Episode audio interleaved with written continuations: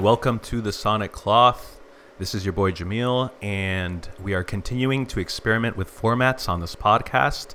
So I'm going to be doing something I've really been wanting to do since even before this project was formed. I'm wanting to more or less release myself from the responsibility of guiding you down a particular musical rabbit hole.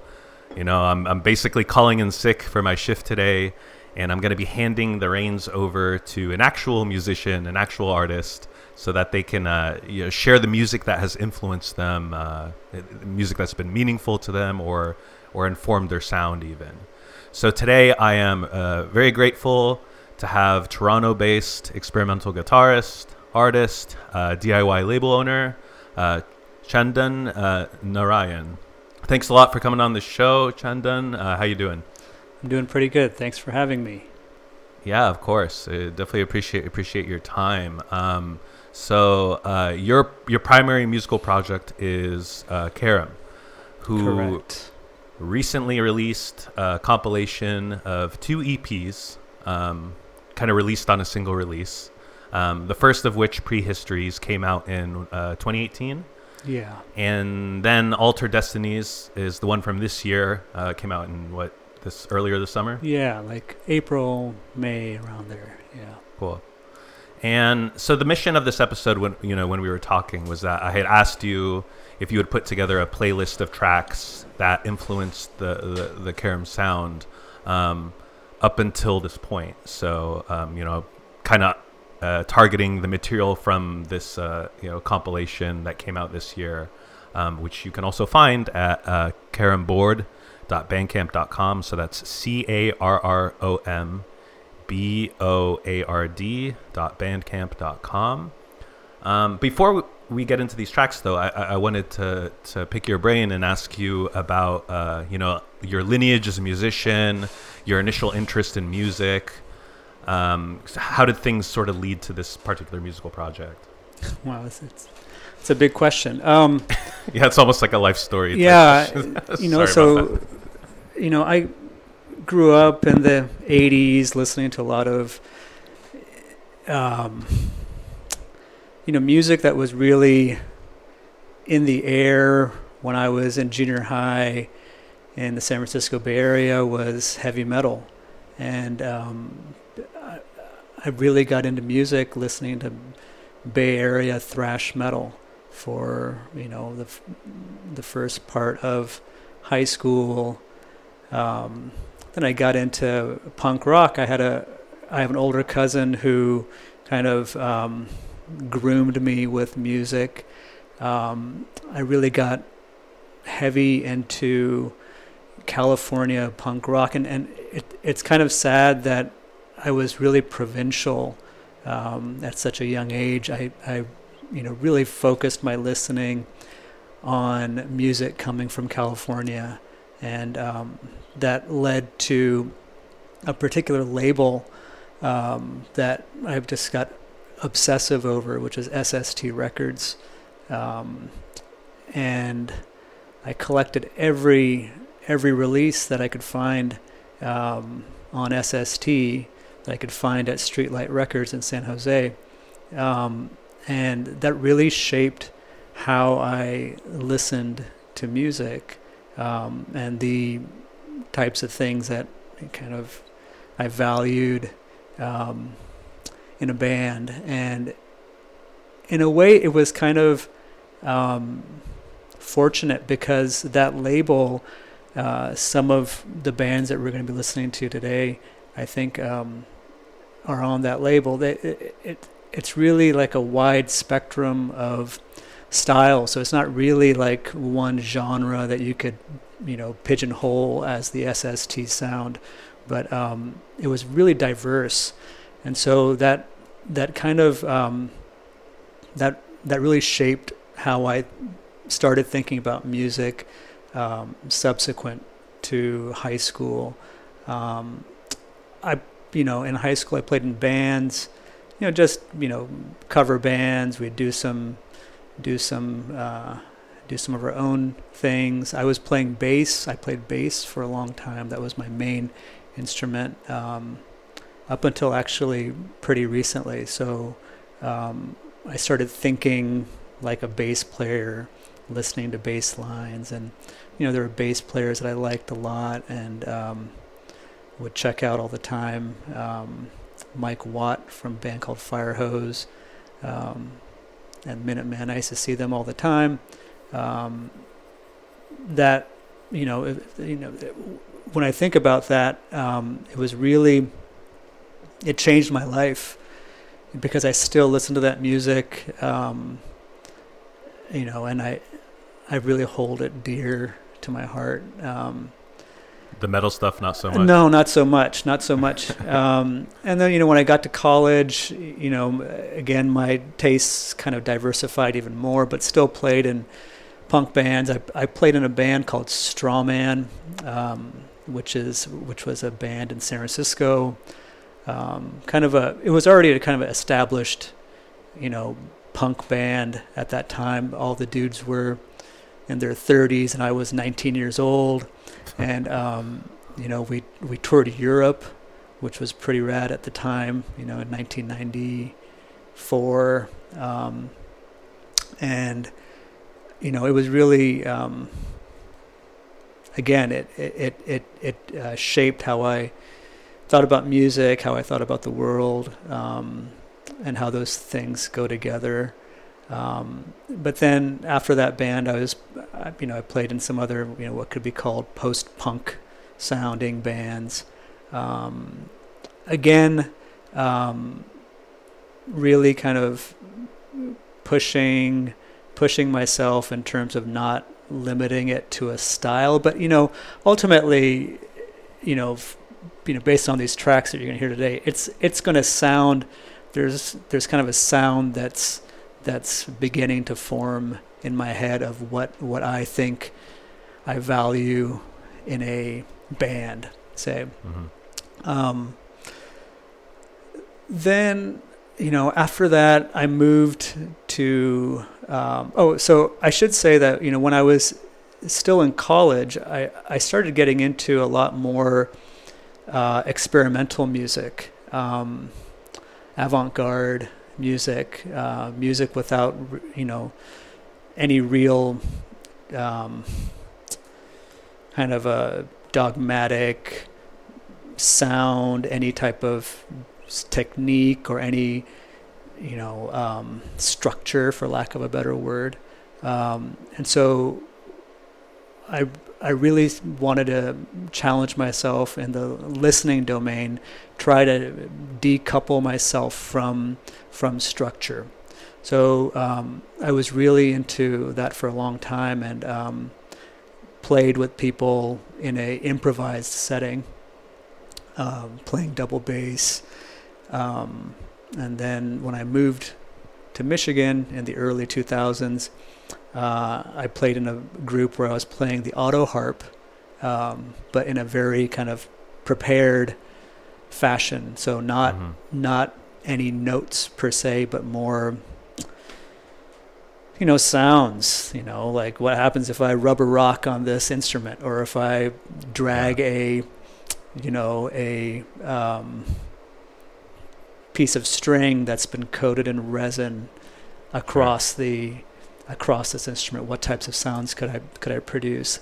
So I was doing that for a long time. I was pretty deeply involved in that scene for about 10 years. I had a small label. I put out some records, most notably by a guitar player named Tetsuji Akiyama from Japan. He's kind of a big name in that scene. It was great to cultivate kind of a community of like-minded people who were, always pushing their own limits with respect to how they, took in the oral world.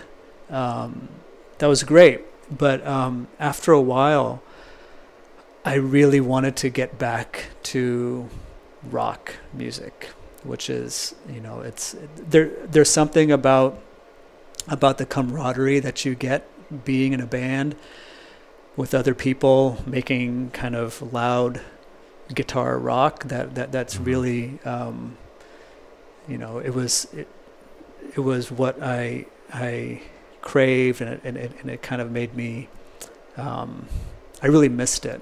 And so when I moved out here to Toronto, you know, once you're in your 40s, it's really hard to be in a band, to meet people to play in a band, especially if you're new to the place.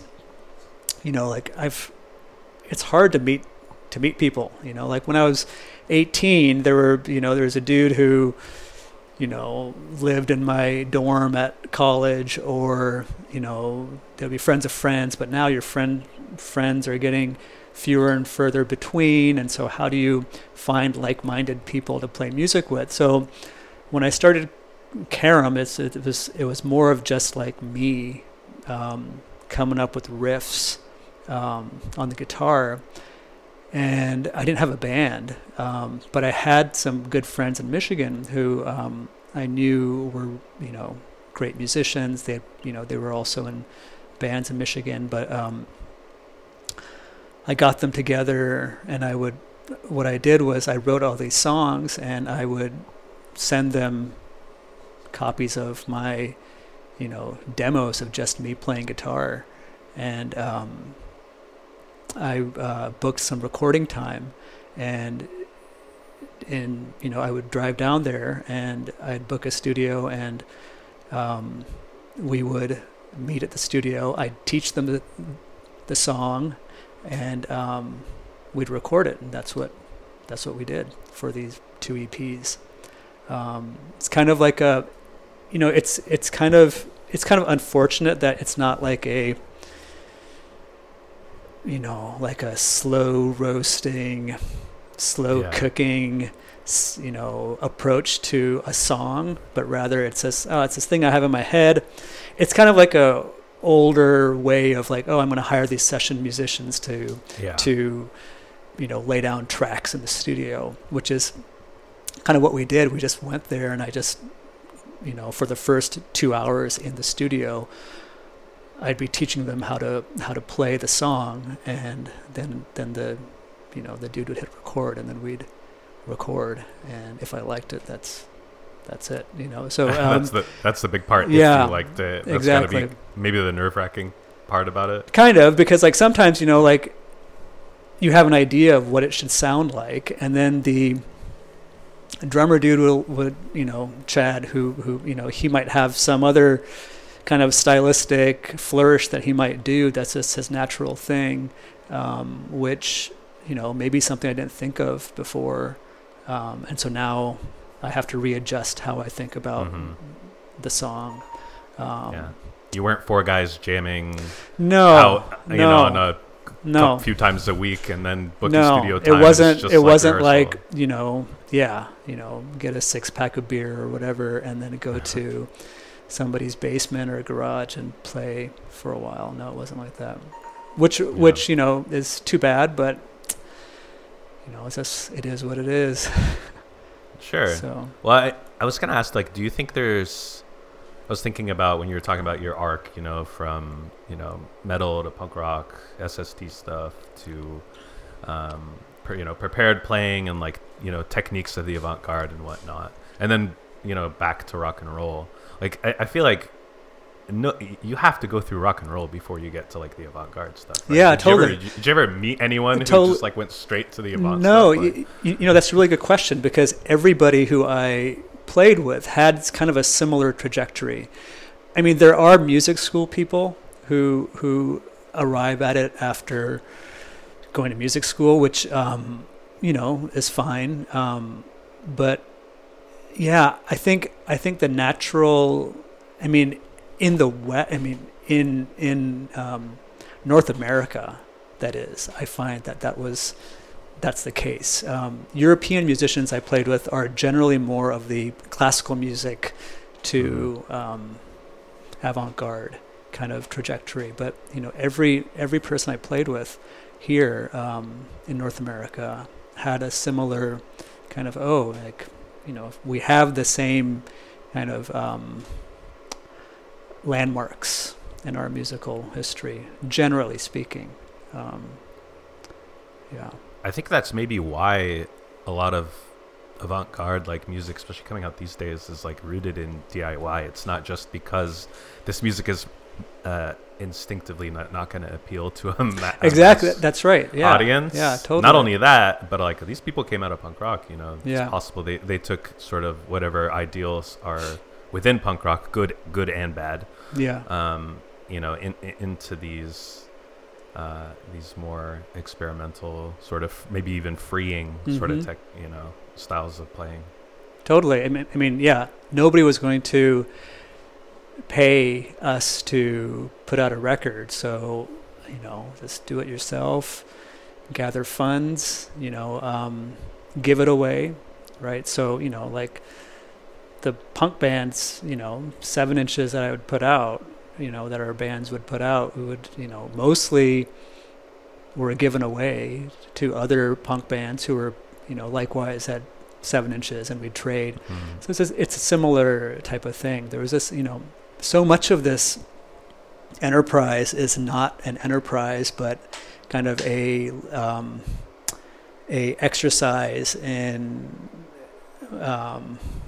losing money for the sake of, you know, really like getting some sort of emotional satisfaction in doing this kind of music, you know. I mean, it's like really unfortunate because it's almost as if you have to pay money by virtue of losing money in order to like get this out. Totally. But like so again, it's like a North American model though, because like I've met people in Europe, you know, like who have, you know, there's a dude in Switzerland, Jason Kahn, who comes from actually he was on an SST he was in an SST band, which one, Universal Congress of, with Joe Biza from Saccharine Trust. Cool. Yeah, he moved to Switzerland like probably 25 years ago, and you know he makes a living doing, you know, experimental avant-garde music sponsored by the government. You know, the government the government sends him on tour. You know, it's fucking awesome, you know. And, but that sort of prioritization of the arts is unimaginable in the front, if you don't have wars to pay for, or you know, right. I mean, it's as an American. I mean, you know, we're both you know American as well, but like it's more realistic from a Canadian sort of perspective of somebody who is familiar with that and does not view that as like, you know, a waste of money, or view it in like these pure economic sort of nationalistic terms. That is true. Yeah. I mean, yeah. So if I were in a band here, you know, there are many more resources available here through the Canada Council for the Arts and more local funding organizations that help artists. So, I mean, are you saying like Carrom wouldn't qualify as this? I have just now become a permanent resident. So I got you. So yeah, I probably could, but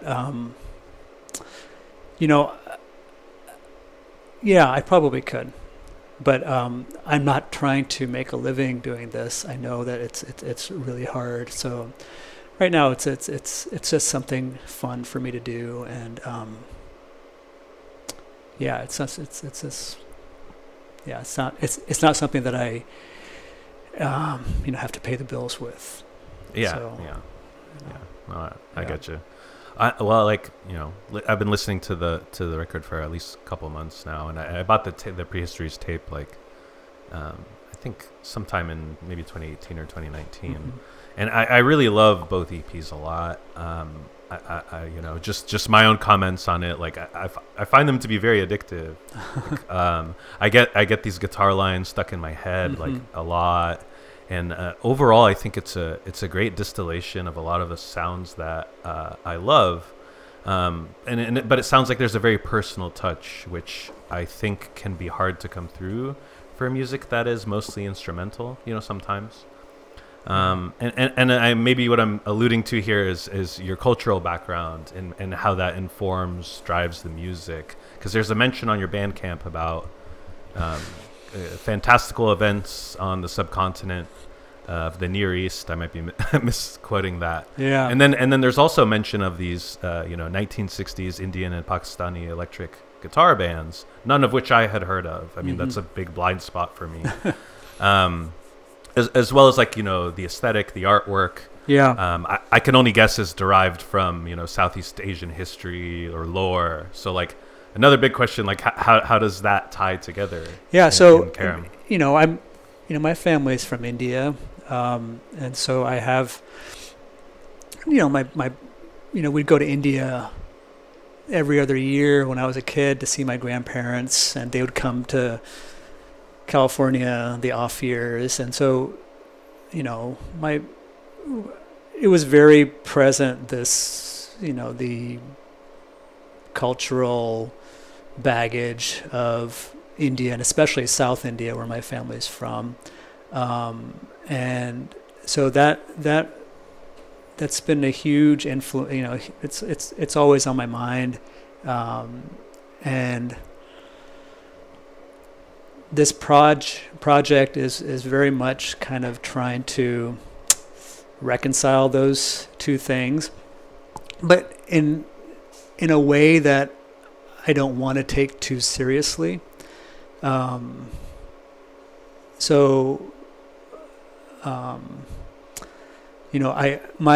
Outside of music, I'm a linguist. I'm a professor of linguistics, so I'm very attuned to language stuff in general, and I've been fascinated for a long time with the prehistory of South Asia subcontinent, and its language, its culture, and I wanted to kind of bring that out in my music in some way, which is a bizarre thing to kind of draw connections with.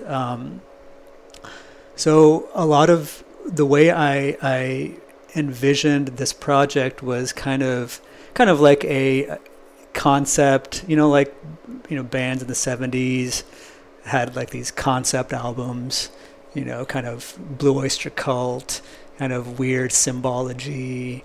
I don't know if you're familiar with all that stuff, but a lot of that prog stuff or that early metal stuff had kind of weird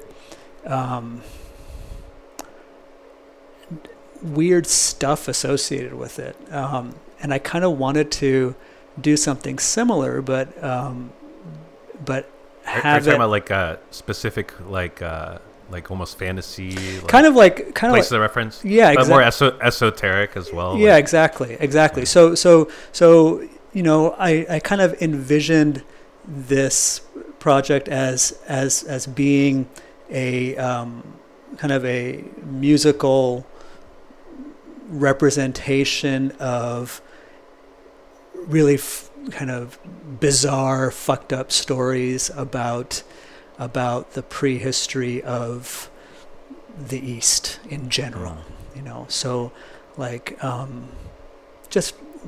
if you think about, weird things that definitely did not happen. What if they did happen? What would it sound like? If there were some, priests in Assyria who were, doing peyote and they were talking to dolphins, what would that sound like? So it sounds dumb articulating it right now, but it's kind of a gel that I'm using to inspire these songs. Not that the songs themselves or the scales or anything or the chord progressions or anything have anything to do with any of that, but I like to think that they do, and I overtly pepper the music with some of that, with some of the actual sounds of of South Asia, the Near East, the Silk Road, whatever you want to call it. So so those two tapes, you know, they have lots of samples of, you know, sounds from India, sounds from 78 RPM records, which I collect. I collect a lot of Indian 78s, usually recorded pre 1950s. So I have some samples. On the last tape, it starts off with a song that comes from a recording made in the 1920s by a man named Grierson, who compiled the Linguistic Survey of India. It's this monumental, I don't know, like 20-volume work published in the early 20th century, but he also recorded people on 78 shellac. And so one of the recordings that he made was of this community of people called the Todas, who live in the Nilgiri Mountains in South India. And, you know, there are very few of these people. There are, you know, less than 10,000, I'm sure, people. And that tape begins with a song sung in that language. And so I thought that was pretty cool. And then I kind of organized a song kind of based on a creation myth from the Toda people. Now, if you just listen to the song, you won't know that, you know. But that's kind of what I was going for. Yeah. If you don't have the context, which, you know, I didn't. Then you can imagine all kinds of things. But I think I understand what you're saying in terms of like giving yourself some sort of like universe or small worlds to operate the music in. You don't know, it's like chicken or the egg. You don't know if this riff is being written with that in mind or if it like applies thereafter.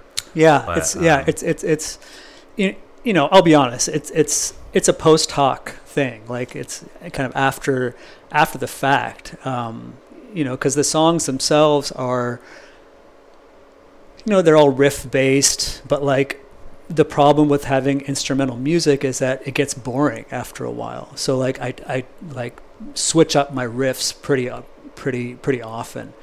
And so the way the songs come together is like I'll, you know, have a riff and then I'll sit on that for a week and I'm like, okay, where's this going to go? And I have another riff. And then so it usually goes and like, you know, like a song will be like 5 or 6 riffs without ever going back to the first riffs. Or so it's the tunes themselves are experimental in that way. Like they're not classically organized rock songs.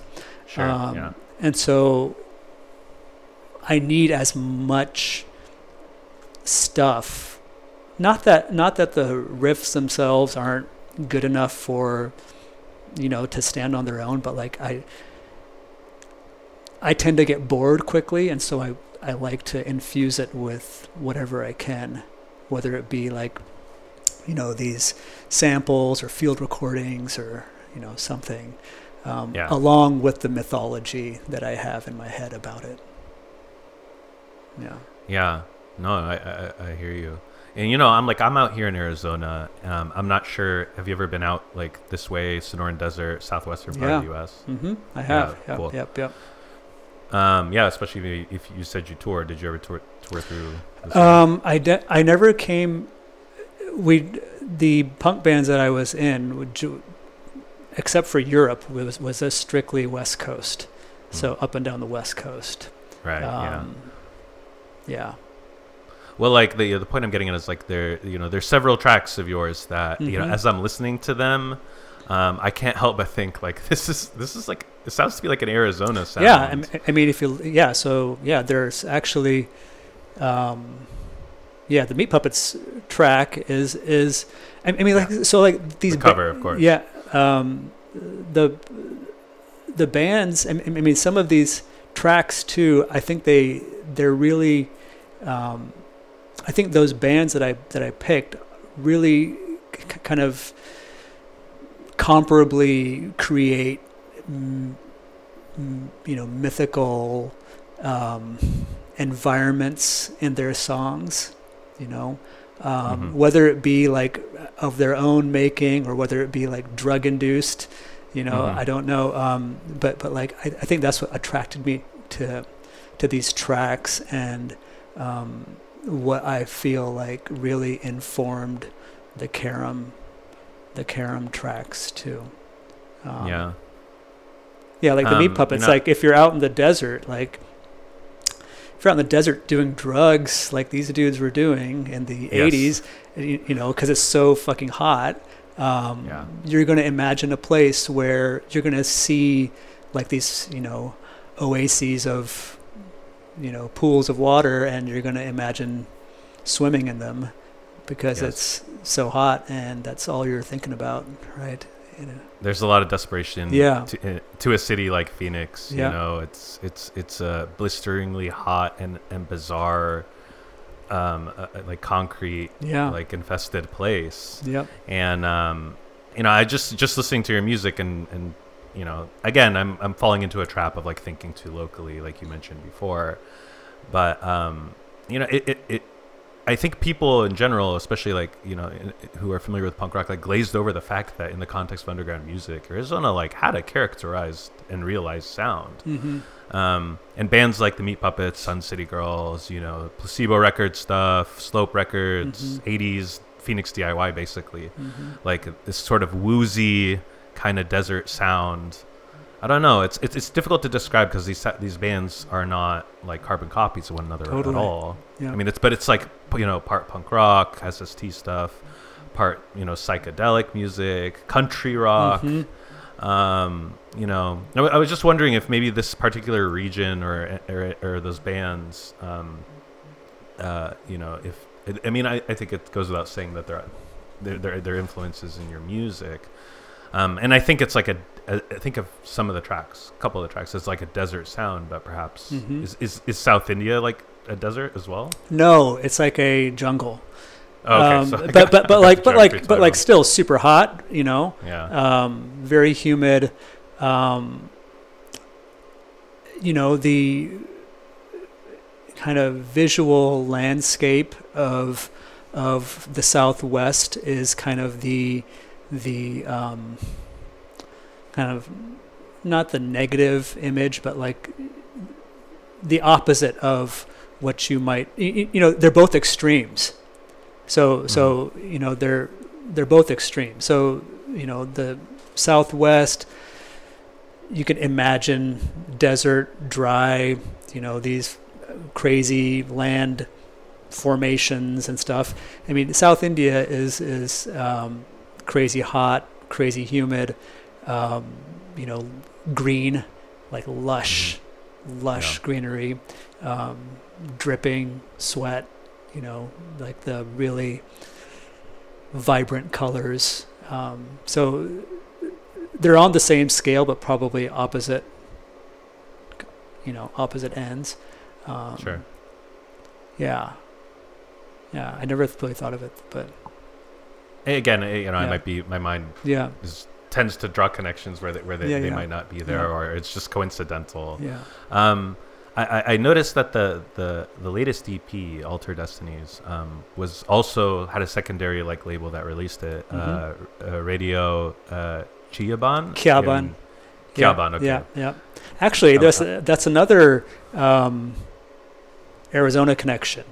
Yeah, the dude who runs that was in a band. Yeah, was in a band called Mirrors, I think. The Mirrors. Yeah. With a Y. Yeah. Who I'd never heard of before. I'd heard of a group called Mirror, which was a German. I think they were German, kind of avant-garde soundscape type band.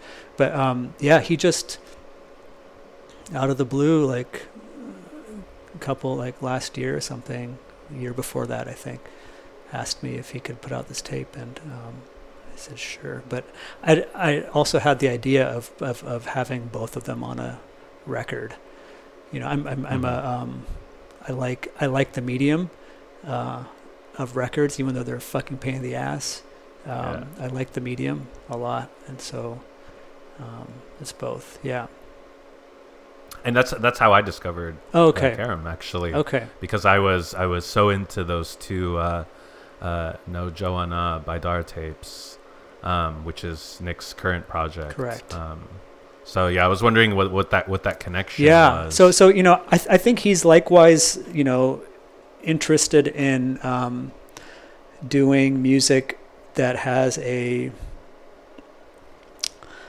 you know, that is not focused, but like has some connection to this, you know, global South or whatever you want to call it, but kind of more in the subcontinent of Asia. I think we share a similar kind of aesthetic in that regard. So I'm going to be putting out some more stuff, I think. Not of my stuff, but there's a guy. There's a song that we're going to hear by a band called $75 Bill, and I'll be putting out 7-inch by the guitar player from that band, Che Chen. So amazing musician. Yeah. That's awesome. Yeah. I think I do see that connection as well between Nick's news project and your stuff. And I think even if I'm recalling sort of like liner notes correctly, like he's sort of reimagining some kind of like psychedelic incidents that occurred in like, you know, Kabul. Oh, really? Okay. Old 60s, 70s Afghanistan. Yeah. Kind of thing. I know he samples a lot of like tapes and stuff, and which is, you know, I mean, I'm not sure of his ethnic background. I think maybe he's part Afghani. I think it's his father. Okay, yeah. But like, you know, I don't know what yours is, but I'm gathering maybe you're a child of an immigrant. Right? Palestinian. Okay, first generation. So, I don't know if we're first generation or second generation. I don't know what number it is, but like we all kind of have some sort of a kind of an unwritten, unacknowledged connection, I think, and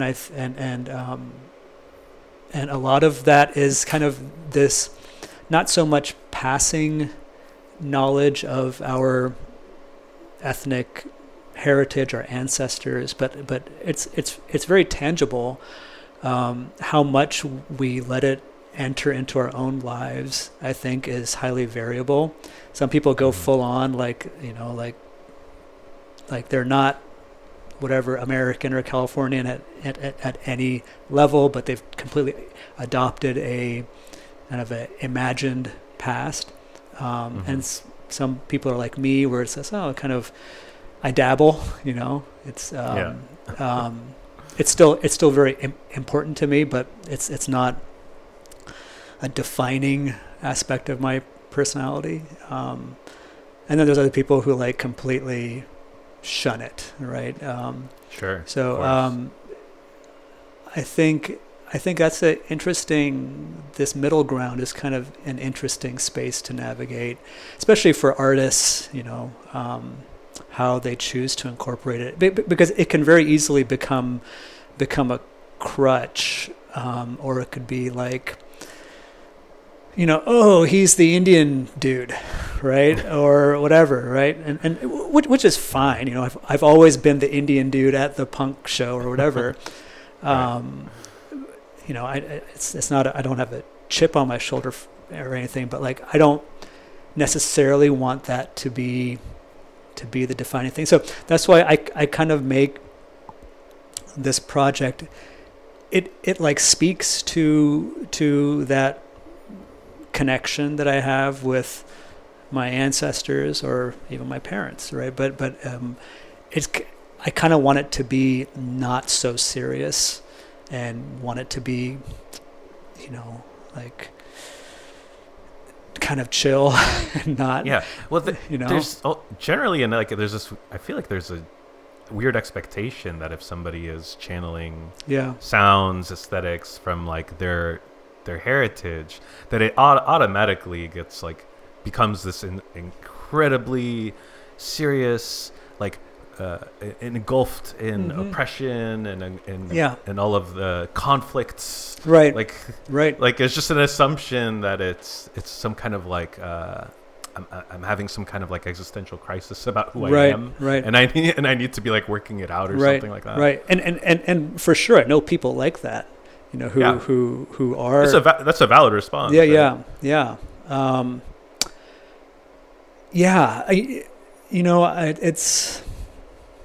I think a lot of it also has to do with the nature of when you were growing up in wherever you're from, and also what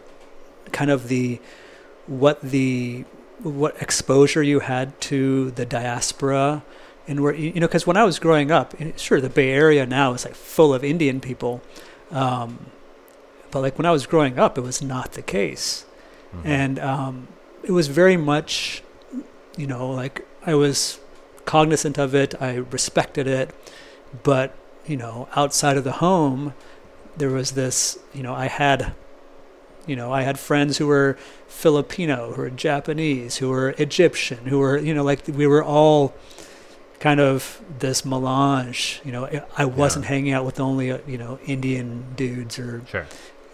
So... It's almost like a larger diaspora of like the East. Exactly. Yeah. And I think that was, it was very... It's kind of a beautiful thing, because it allowed a lot of people to pick and choose those parts of their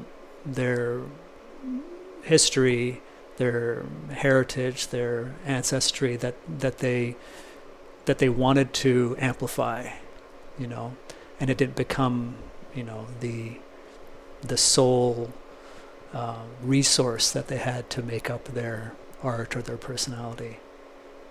Does that make sense? Kind of? Yeah, it does. Yeah. It's almost like the concept of like tokenization. Yeah. Which like it seems new, right? Because it's part of like the lingo, the lexicon. Yeah. But it's like this has always existed, and it's always been like a way in which people can wield identity or take advantage of others. Yeah. Like this came up recently when, you know, Eddie Van Halen died. Yeah. And, you know, people were like, oh, dude, I had no idea he, you know, his, you know, especially like Asian people were like, I had no idea he was half Asian. This was, you know, hidden from us. You know, we have our own guitar hero and Eddie Van. I was like, you know, dude, he's Eddie Van Halen. I don't know why, you know, it was never hidden, you know. I knew that his mom was Indonesian, and it wasn't like he didn't need to champion that to make him any better or make him any more likable or anything like that. And, you know, it really forced me to think about kind of ethnicity and how it plays out especially in a context of like California, you know, and art being produced in California, what that means. I don't know. I was just thinking out loud about it. I know what you mean. I can understand the power of, you know, wanting your hero to look something like you, especially when it's not the dominant, you know, thing, but yeah, I think people could get tangled up in, like, you know, people are saying it was, you know, hidden, like intentionally. Yeah, yeah, like he was hiding it. No, like that the record labels were hiding it. Oh, you know? Okay, yeah. So some sort of like you know, racist, right? But then like, sort of like safety net thing, right? But you know, my thoughts were like, you know, there's, especially in like guitar rock, I found that whole scene to be very non-judgmental is the wrong word, but like diverse, inclusive, like a lot of, especially in California, there was a lot of Asian dudes, mostly dudes, in this music, Kirk Hammett, this, Filipino, Death Angel from Daly City, all Filipino, there were these bands and these musicians who were Asian, who, again, it wasn't a defining thing about their art, but I don't know, with the Van Halen thing, I was like, maybe because I knew already that I wasn't surprised, or I wasn't offended by the fact that, other people didn't know, or I just didn't know what it meant to know, what it affords you to know, or, so. Well, it's applying that line of thinking to somebody who's like a god status, right? In the rock world, right? So, right. That's interesting. Well, I also wanted to mention that the proceeds of the digital version of this latest comp, I don't know, do you call it a comp, or is that weird? It's a comp. It's a comp. Yeah. Yeah. Okay. Yeah. So the 2 EPs, goes to the Scarborough Food Security Initiative. Mm-hmm. Can you tell us maybe a little bit more about it's a food bank. It's just a local food bank. Cool. So the record came out like right when the COVID lockdown started happening, and that really affected poor people disproportionately in Toronto, and I'm sure everywhere else. And so I feel like it's kind of, whatever I can do, whatever I can give, it's something. Foods, I wanted to kind of depoliticize it. There's lots of really great initiatives that are less kind of just transparent. Like feeding people seems like the most easiest and the best thing to do. So. Yeah, and I remember when I was in Toronto, it's fair to say Scarborough's an underserved city, just right outside Toronto. It is. All cities, all metropolitan areas have their, the part of town that people make fun of. Scarborough is, where I live is where people in Toronto. Just today somebody called it Scarberia, and there's all these kind of pejorative little terms about it. So poor people live here, mostly immigrants who got priced out of Toronto, moved to this part of town. So cool. Yeah. Well, is there anything else you'd like to mention before we hop into these tracks about Carrom, or anything I glossed over? No, we covered kind of the ridiculous mythology stuff, covered language stuff. No, it's I think we did it. Well, I would definitely recommend, if anyone is wanting to pick up the record, the physical format, opt for the option where you get those glossy cards. Oh, cool! Yeah, with the artwork. Did I send that to you? Yeah, awesome, yeah. I think I and I really like them a lot. So those are collages made from. So again, the Indus Valley civilization is this kind of really mysterious, unknown. And people know about it, of course, but what language they spoke, we don't know. The civilization kind of disappeared at some point. There's no record after a certain point. The history of South Asia is very complex and controversial, because there's now lots of nationalism in India there, where they tend to poo-poo or counter Western academic narratives about these places, which is fine to do. But the way I understand it, groups of Indo-Aryan speakers come south from the Russian steppes into South Asia at some point, and the civilization of the Indus Valley civilization disappears. Anyway, there was a special issue of National Geographic in the late 90s or something, dedicated to the Indus Valley and the artifacts of the Indus Valley and the people that live there now.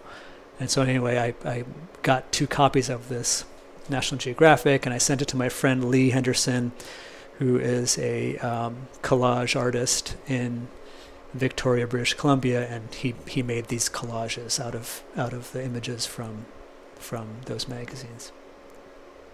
Oh, that's right.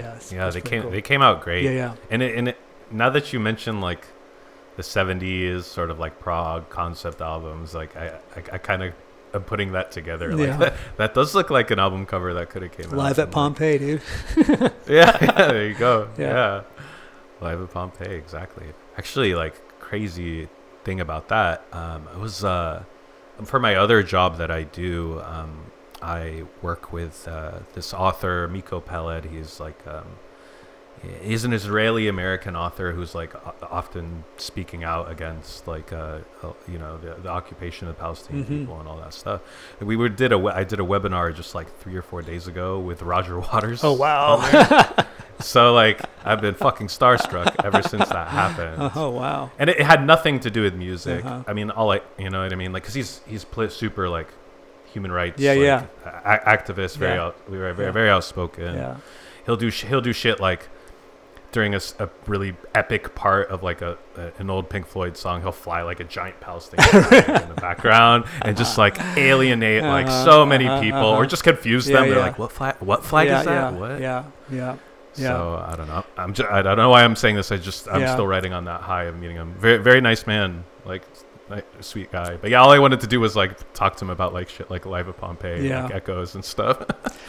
I mean, like if like Eddie Van Halen at like the height of 1984, Van Halen, like playing Oakland Coliseum or whatever, like flew an Indonesian flag during the set and fucked with all the Heshers in the crowd, who had no idea that would have been pretty awesome, I think. Yes, I'm slowly rethinking this. He's Eddie Van Halen's probably somewhat self-aware about Van Halen fans. There's going to be some segment of totally. Just absolute meatheads, totally. But like there were absolute meatheads, I'm sure, at Minutemen shows of course. Course, and Sun City Girls. There were, of course, and that band really took it upon themselves to. Yeah, they're really like masters of fucking with people. Totally, yeah.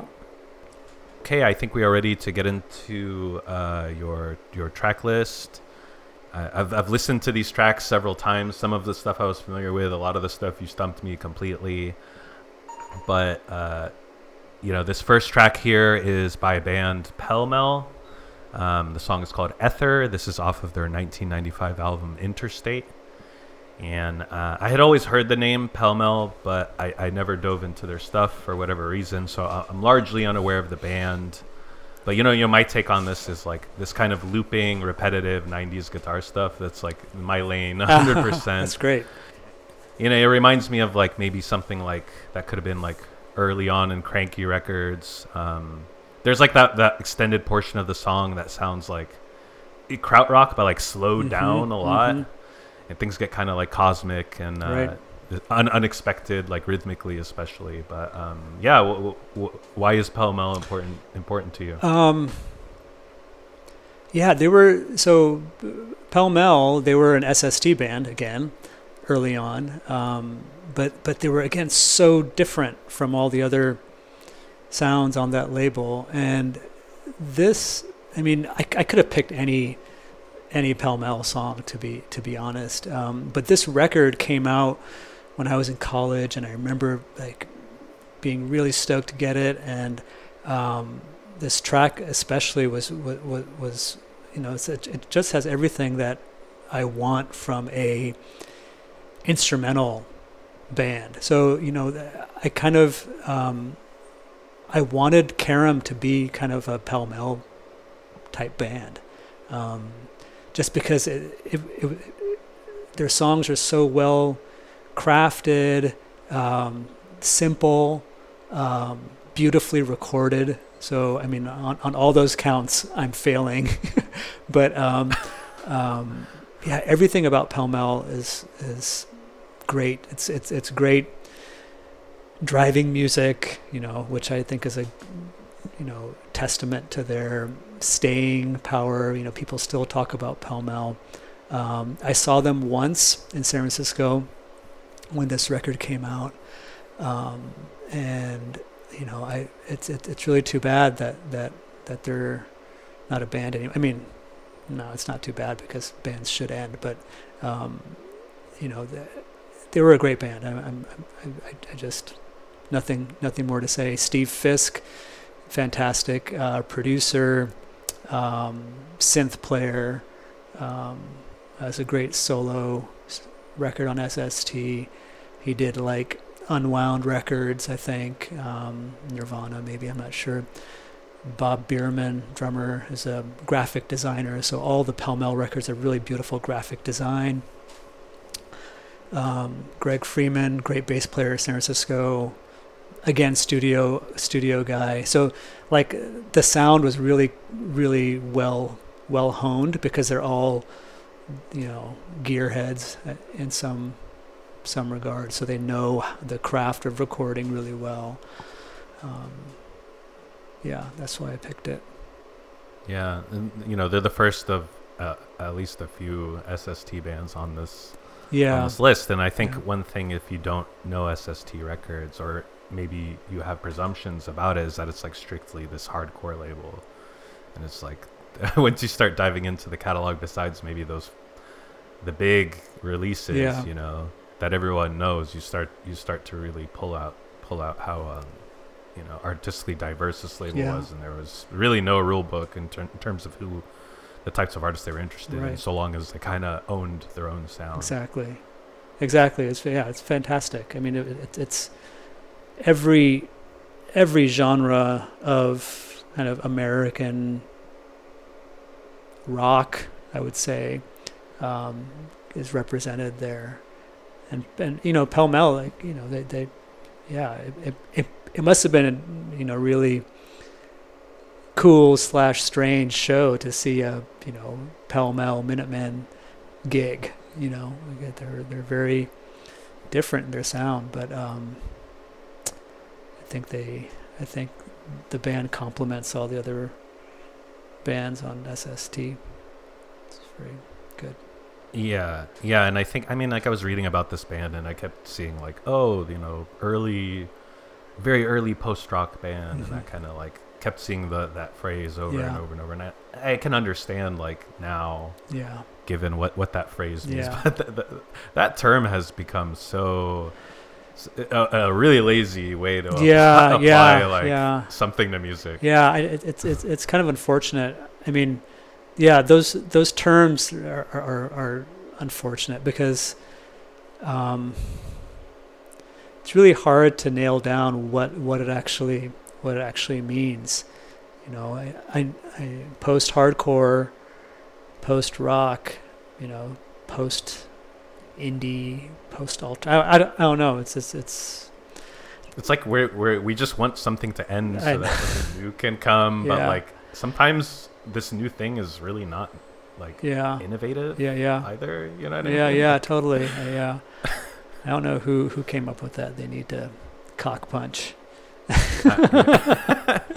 They're probably just, you know, some dollar bills in their eyes, you know.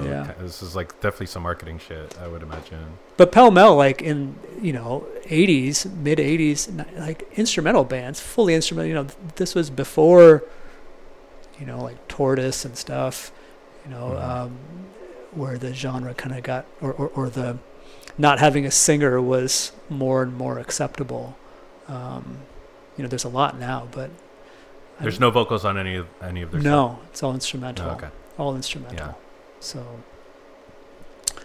yeah, and they're like, I saw them and I was like, dude, who are these like nerds. You know, they look like regular dudes up there playing guitar in their bedroom, you know. Right, and it's not like the regular dudes who are like raging and screaming, where you're like, oh, this is like pure catharsis. Exactly. Like, yeah, these guys are brilliant. You know, like it's not like a raw primal thing. Right. It's more cerebral. Right. Yeah, I'm very excited to go down this rabbit hole myself. Mm-hmm. Sadly, I don't know if much of their music is, if you can find it anymore. I don't know if they're on like streaming services or not. Maybe the major label stuff, but like the SST stuff, definitely not. Oh, they were on major? Yeah, so this record was their Geffen record. What? Yeah, I know. Wow. I know. The 90s is so fucking weird. I know. I think it was because their the guy who was their manager or something, and who was like a publicist at SST, went on to work for a major label, and somehow got them on. I don't know if. And definitely SST bands got courted onto major. Oh yeah, Sonic Youth, Dinosaur, Husker Du. So many. Firehose. Mm-hmm. Yeah, and then probably dropped subsequently. Yeah. Yeah, and you said there was a Nirvana connection too. I don't know, maybe that has something to do with it. Maybe. Yeah, maybe. Steve Fisk. Yeah. Well, okay, let's go ahead and listen to this song. This is Pell Mell, and the track is Ether.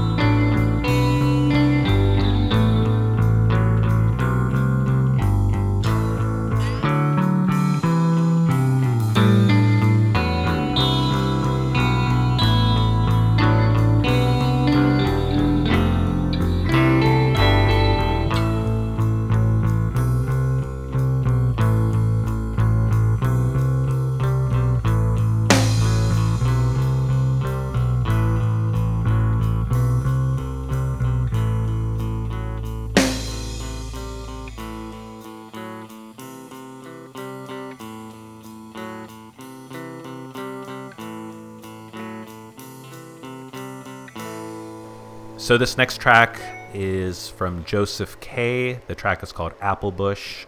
You know, I'm not sure if there's multiple versions of this song out there, but I took... The one I listened to is from a comp called Entomology that was released in 2006. But this is a band that was active in early 80s. Yeah, right? They're like an early 80s Scottish... I don't know if we call them new wave, if you want to put a... Or a post-punk, whatever you want to... You know.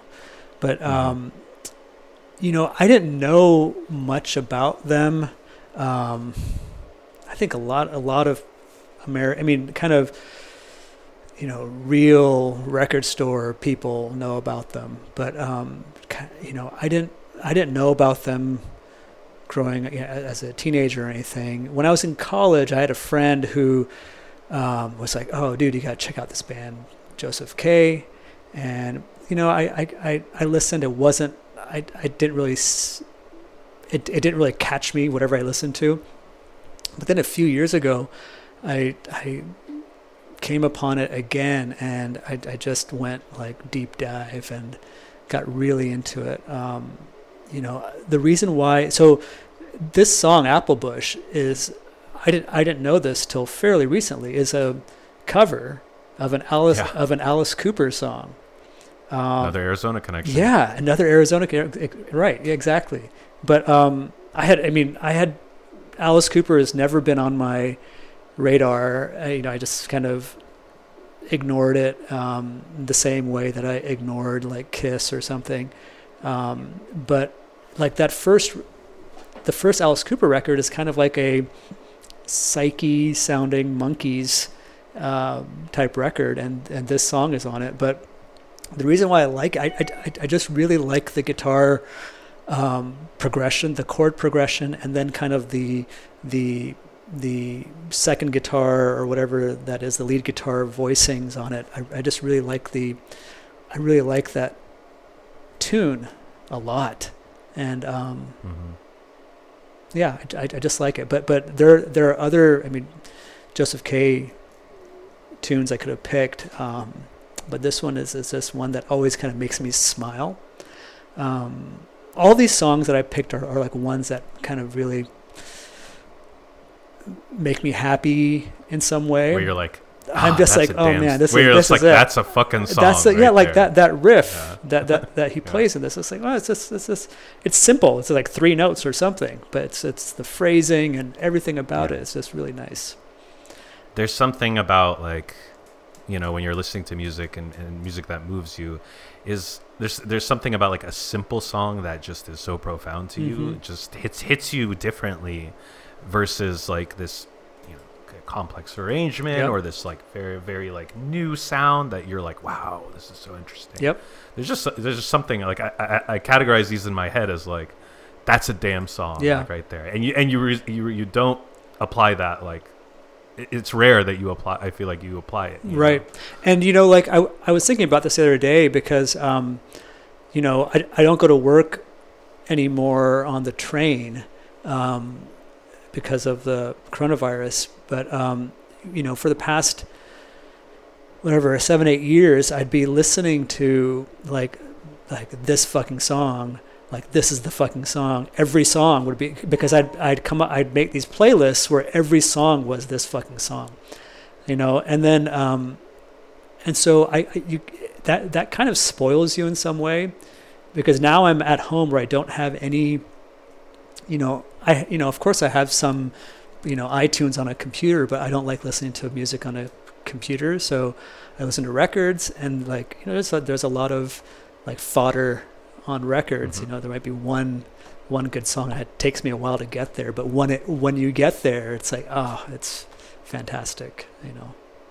Yeah. So that's the beautiful thing about, you know, making tapes for others, and you can really just create those bangers all in one thing. So you just like skip the other stuff. This is what you need. Exactly. You know, even if you never go down a rabbit hole with any of these bands, like the fact that you have this song is enough. You know? Totally.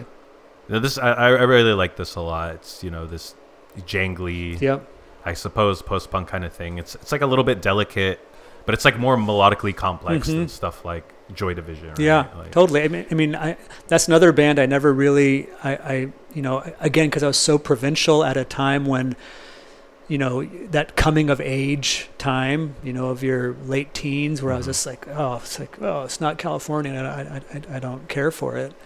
But like, if I had, because of course I had access to Tower Records where all this stuff was there, I could have listened to it, but I just never got into Joseph K or Joy Division or any of these British bands, Right. Well, I'm sure even majority of Joy Division fans have no idea who Joseph K is, So these are already, right off the bat, two bands that are, I'm sure, underappreciated and some level.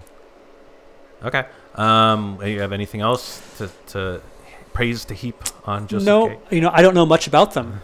Scottish. Yeah. Everything I've read is probably whatever you've read on the internet. Postcard Records. It's kind of like one of those hallowed record labels from Scotland, like, Two Pure Records. I don't know if they're Scottish or I don't know what those other labels are. Factory Records, Joy Division. Yeah, I don't know anything else. I think there's a connection with a band called Orange Juice. I don't know if you know. They're kind of another Scottish band. Yeah, kind of a dancey kind of band. That's another thing I like about this band is that they do have there is kind of like a pop appeal to it, Oh yeah, it's big time. It's not all broody and stuff, and right. And this is a cover, so yeah. I mean, melodically, they're taking from the cover. I listened to the original too. I'd never heard it before, and it's good. It is good. I was like, this Alice Cooper. Yeah, I'm expecting like crunchy riffs and like him talking about haunted houses. Yeah, and shit exactly. Like that. But like, exactly. So yeah, this is a really nice song. Let's go ahead and listen to Applebush from Joseph K.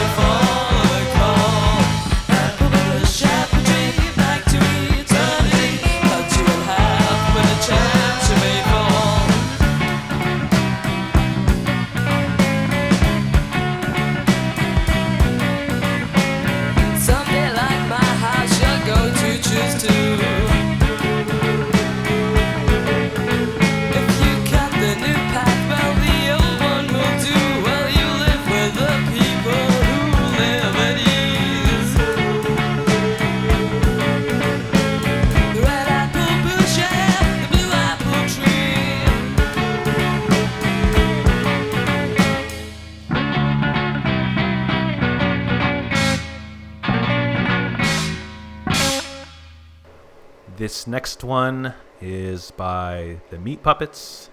The track is called Swimming Ground. I'm sure we're going to have a lot to say about this one.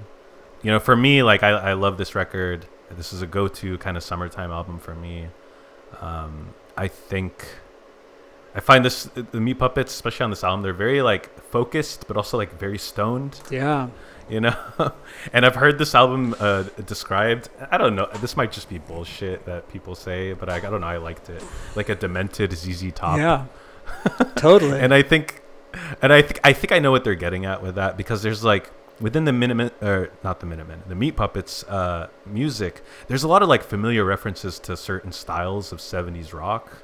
I catch, but of course it's like all processed through this kind of like filter that is only the Meat Puppets. It's instantly recognizable. Mm-hmm. And these guys, oh, they're just such insane musicians. Like the guitars and the bass lines, totally, they're almost flashy, but in this understated way that is always serving the song. I mean, you know, totally, this band is just special, you know. Yeah, I mean, again, this is like one of those life-changing records for me, because it's not so much the virtuosity of the guitar playing, but it's just how it, like Swimming Ground, Up on the Sun, the title track, they're both like, they just make me feel so good, and there's, you know, it's like goosebumps whenever, you know, still, you know, I probably first heard it when I was 15 or 16, and now, like, whatever, 30 years later, I still feel the same way.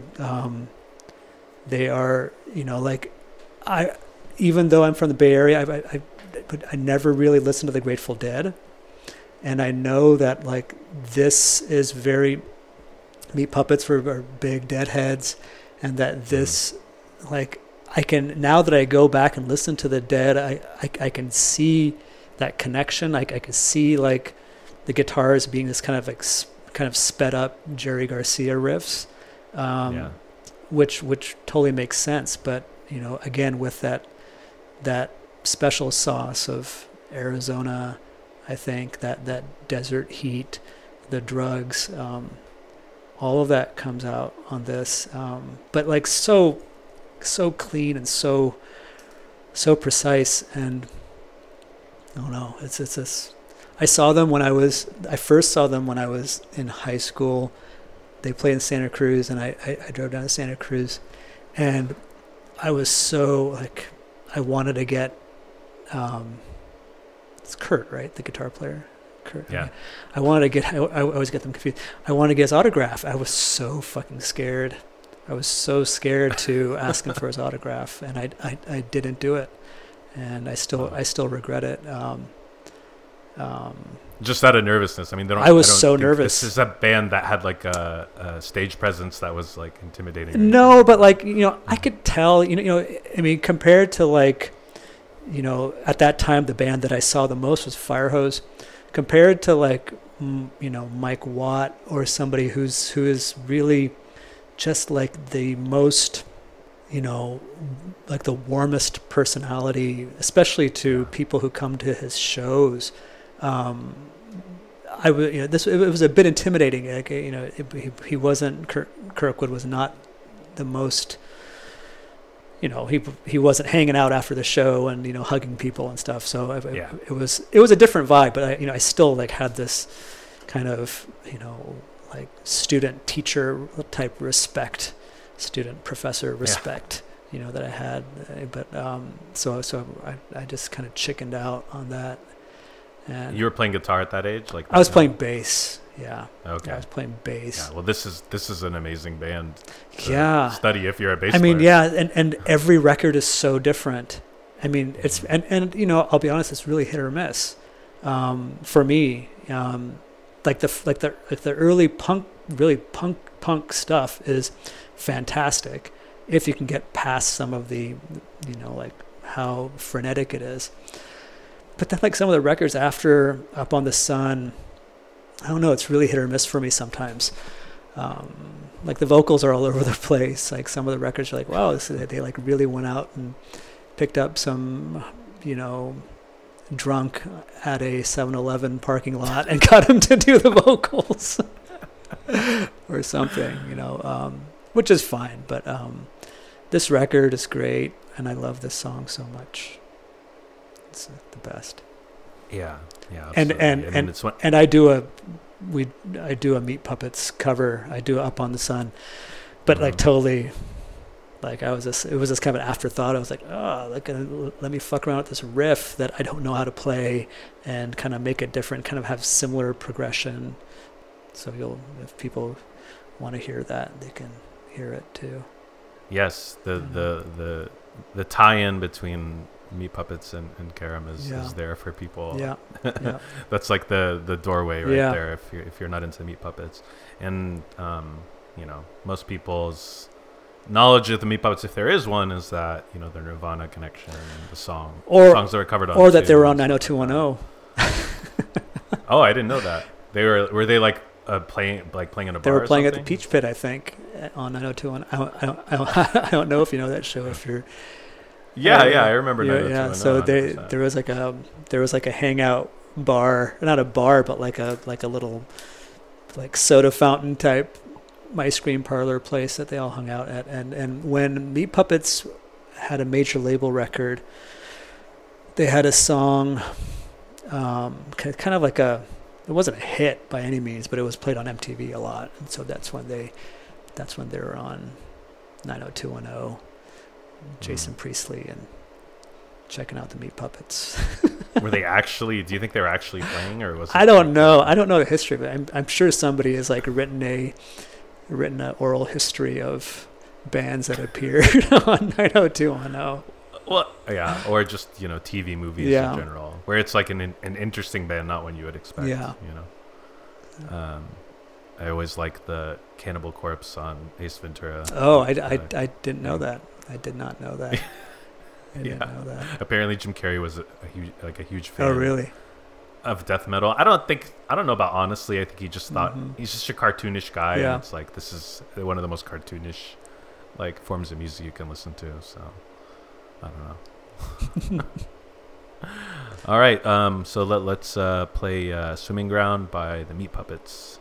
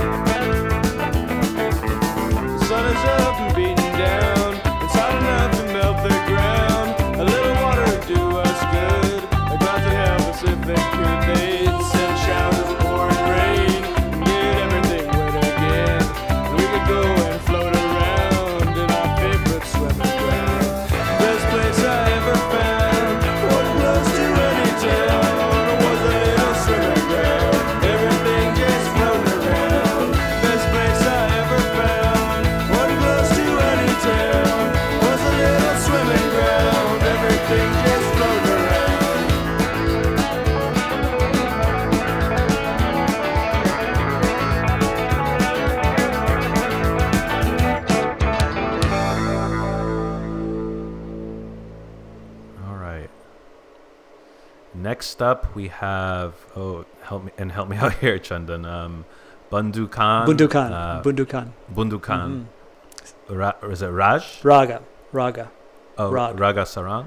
Yep, Raga Sarang. Sarang. Yeah. Gotcha. Yep. The little bit that I looked up, Bundu Khan, 1880 to 1955, Sarangi player during the first half of the 20th century. What can you tell us about this, and maybe the instrument as well? Okay, so I have a connection to this instrument, the sarangi. I've been playing it since I moved to Toronto, actually. I have a teacher here, and she's amazing. Anyway, the sarangi is a North Indian, broadly speaking, folk instrument. It's a bowed instrument. It's short. It's kind of like a box, that you rest on your lap. You play sitting down on the ground, Indian style, and it's bowed, underhand bow. It has three main strings that are made out of gut, so generally like a goat's guts are made into strings.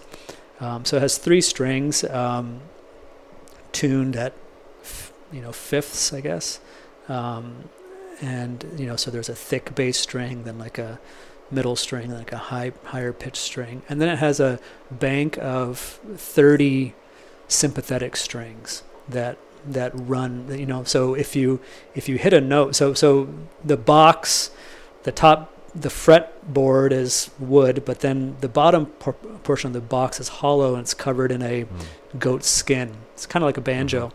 Yeah. And it's bowed. And it's fretless? It's fretless, and the way it's fingered is it's not like a typical stringed instrument where you stop the strings by pressing down with the pads of your fingers on the fretboard, but rather you stop the string by touching your cuticles between your fingernail and the skin above your top knuckle. That like a muting technique. Yeah, it's stopping the string with that cuticle, which allows you to. So Indian music is really characterized by the glides, glissando between notes. So like in between notes is really important. So glissando sliding between notes is very important, and that technique allows you to slide very beautifully, I think. So when you hit a note, that note in the sympathetic bank of strings should also resonate. So it just creates this kind of ethereal quality to it. It's traditionally it's supposed to be like the closest sound to a human voice. It's a folk instrument, so it used to be accompanying dancing girls usually, but then sometime around the turn of the century, 20th century, it got afforded some classical status. So it started being played as a solo instrument. And the instrument itself is this very rudimentary folk instrument. So it's not like a Stradivarius or something where you have like lineages of sarangi makers who have perfected it, but rather it's just like like the guy who makes furniture in your village also makes these instruments. So each instrument is different. Bundu Khan. We could find one in like every village, kind of. Yeah. Not anymore. I found mine because there was a sarangi collector in Toronto, a white guy who went to India a lot in the '60s and bought every sarangi that he found, and so I was able to get one from him. Anyway, Bundu Khan is really, really like famous slash infamous because, you know, he, again, there's this, he was a genius. And stories of him are kind of, there's like folklore built up around him. He was that good. You know, so a lot of his playing and his virtuosity is said to have been enhanced by his deep use of opium. So much so that he would, you know, be so enthralled and raptured by playing that he would not eat for days on end. He would be wandering the streets playing this sarangi that he built himself, that had no strings, that he would keep underneath his shirt and just finger as he was wandering around wherever he was, you know. So his technique is, you know, is really famous. And I think when India got independence from England or Britain, Great Britain, whatever you want to call it, he moved to Pakistan. Bundu Khan did, and so he's really like a cherished artiste of the Pakistani people, and I don't have much to say about the actual raga. I mean, I don't want to go into like the structure of Indian music or anything, but like North Indian music, but. I thought this was a nice presentation. It's a long presentation, so it's probably from a radio program. He probably played on the radio this track. I don't think you're going to be playing the whole thing, but it's about a 25-minute track. It's Bundu Khan. Yeah, we'll do an excerpt. Yeah. And if there's a particular section, you can let me know. Okay. The only thing maybe I wanted to get into a little bit about this. I mean, I saw it broadly. It's defined as Hindustani music, correct, classical music. So I mean, can you explain a little bit about like the do you know anything about like the practice of these sort of master musicians? Like Bundu Khan, from what I read, like from a very early age was taught to play, and I think belonged to a particular like house. Mm-hmm. And it would seem that this kind of like form of classical music like demands a certain level of like discipline and almost like life dedication, like you're saying. It sounded like he's subsumed by this instrument. Yeah. In a way, you know, in Western music, we just don't have much of a pretext for this. You know? Right. So, So I mean, a lot of these Hindustani musicians. So Hindustani, relative to South Indian classical music, which is called Carnatic music. And you'll hear the difference between some of the tracks that we're going to play. But these musicians came from communities of musicians. And it was very, like, you know, kind of a filial thing. So father teaches son, generally. Mm-hmm. And musicianship, especially in the Muslim communities of North India, gets associated with, you know, kind of the underbelly of society generally. So like musicians would generally accompany dancing girls whose occupation was dancing and other stuff. But with maybe this is where the opium comes in. Maybe, But also these, you know, communities of musicians would become patronized by wealthy landowners who would have soirees at their house with musicians and dancing girls, becoming, you know, very highly esteemed. And then these musicians would be sought after. They would make a quite a good living doing this sort of thing. And the dancing girls, the singing also became part of this thing.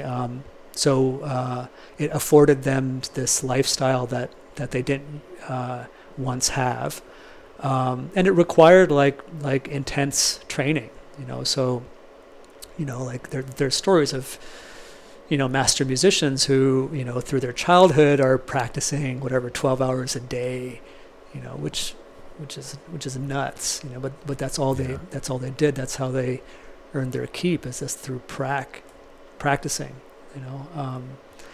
And yeah, that's. I mean, there's so much more to say about this, but of course, yeah, this is not, you know, the vessel to get into the intricacies of this, but I am happy that, you know, we're getting something like Bundu Khan. And, I mean, it's, know, in, amongst like, we'll hear a post-punk song and then Bundu Khan.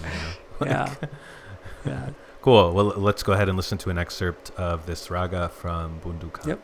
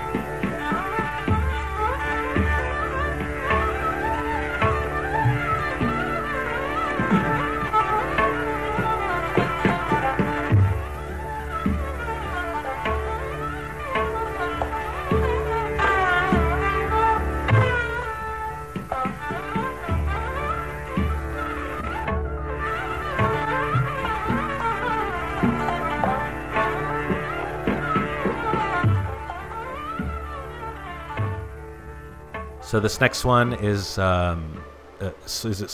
Mm-hmm. Slovenly. Yeah. Is this a word that I'm just not familiar with? Yeah, slovenly. Like kind of lazy. Oh. You know? Okay. I always think of it similar to sloth. Sounds like that. Yeah. Slovenly Peter is the name of a like a German folklore. And I think, I don't know what the connection is with Edward Scissorhands, but there is some connection. Maybe that story of like knives on your hands is something about this. I don't know if that's the Slovenly Peter song, but the name of the band used to be Slovenly Peter, and then they became just Slovenly. Yeah. Okay. Well, listeners, if take that as a challenge. if you know if you know what Chandun's getting at, then send me an email. So this track is called Movement. It's from the 1986 album Thinking of Empire. I'm going to assume that the Carrom track of the same name is connected somehow. Yes, definitely. So this is another band I am totally stumped on, which, you know, is not very difficult to do. But, you know, I've never heard of these guys, and I definitely didn't realize they're a Bay Area band and an SST band. Again, I'm like always blown away by how massive SST's catalog is. Mm-hmm. There's a lot of gems to discover. But I loved this track. It's got such great guitar sounds. I like that hyper rhythmic kind of like thrashing Gang of Four thing. Super thin drum sounds. I generally sympathetic to. It reminded me a little bit like something like Mission of Burma. Totally. Yeah, but like a little less muscular, you know. So I think, you know, if you're into stuff like Wire, Television, Mission, you're Joy Division, even you know. I mean, yeah. You know. Definitely great melodies, hooky, brainy. You know, I love this. Yeah, it's great. I can't wait to get into this and like Pell Mell. I'm like I'm getting into all the albums here. I mean, this Slovenly record was really, again, you know, it really, I think mostly because not so much that like the songs were hooky and really drew me in, but like just kind of the mood it set, I think, was really attractive to me. And also the fact that, you know, like you have these really interesting guitars juxtaposed with this kind of deadpan poetry reading style vocals. Like Jonathan Richman kind of. Yeah, kind of, yeah. I found really interesting. And it was probably like also the reason why they perhaps didn't like sell a ton or become very successful, or people are, they're kind of, you know, fall into obscurity except for a few nerds who are into this stuff, is because, you know, the vocals take some time to get used to, you know, I think. But once you get past that, I think the band is really special. This track, I don't know. It's my favorite track on that record, and like you said, I wrote a song because although the song itself is not directly connected to the band, I took the title because it was evocative of what I wanted to, you know, bring out with my song. But that record was a huge influence for me. And it would be strange to name a song after a record you love and have it sound exactly like at that point you're like kind of a cover band or something. Is there anything about like the lyrics in Thinking of Empire that's important to you? Like, no, actually the band, I mean, it's the guitars that I really liked, and Tom Watson's guitar playing is fantastic, and he plays with Mike Watt now in Mike Watt's band, and they're great together. I saw them last year. They stayed with us here, and there's really nice. Really that connection makes sense. For Mike Watt, Minutemen, and that's sort of like very rhythmic, like chunky style playing. Totally. Great. Well, this is definitely like the most, you know, like most of the music, you know, if I go down a rabbit hole in this podcast, in general, it's stuff that's not too like underground, but I feel like this one is a deep one. Mm-hmm. So if I'm gonna be like competitive about it, which probably shouldn't be. Okay, awesome. Anything else about Slovenly? Is this your favorite record from them? Is there anything? There's another record called "We Shoot for the Moon." That's also very good. If you can find the first Slovenly record, it's not on SST. It's on New Alliance Records, which was Mike Watts and D. Boone's record label. They put out some 7 inches and stuff. If you can find that record, I think I saw it on Discogs. You can still pick it up. Yeah, it's a good one. Yeah, $80 or something. No, actually not. More like $20. No, yeah. There's no one is going after this. So. I don't think so.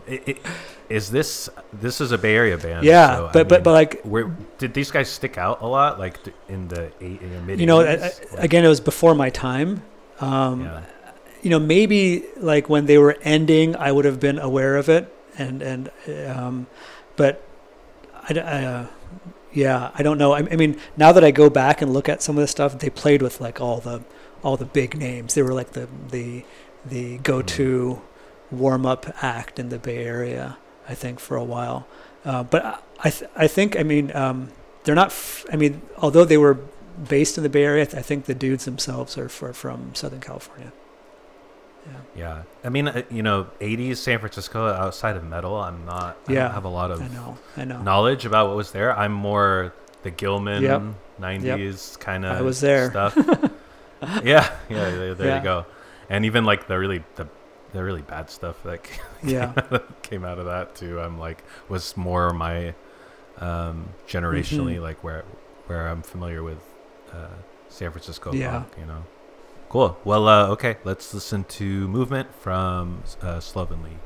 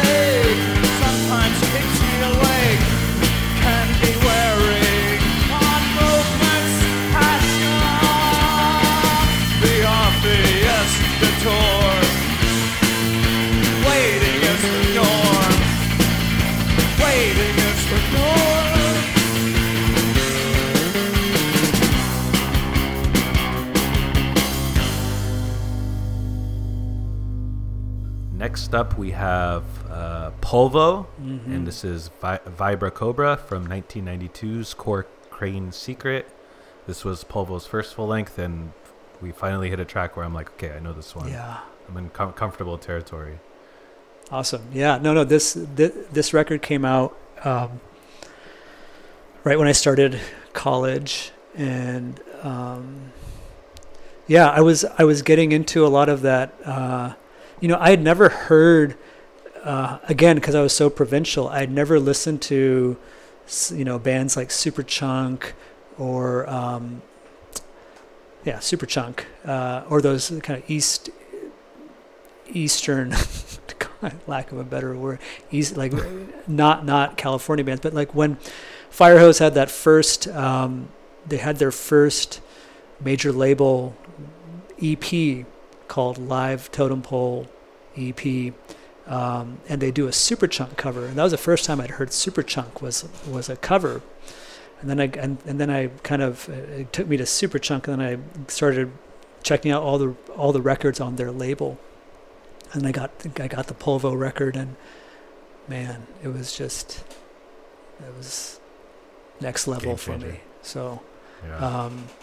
And this track, I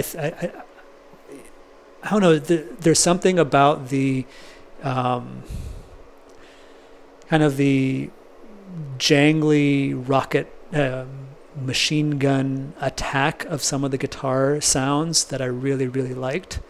And not so much on this track, but like they also have like this flirting with like ethnic, again, lack of quotes, instruments and scales that I thought was really interesting.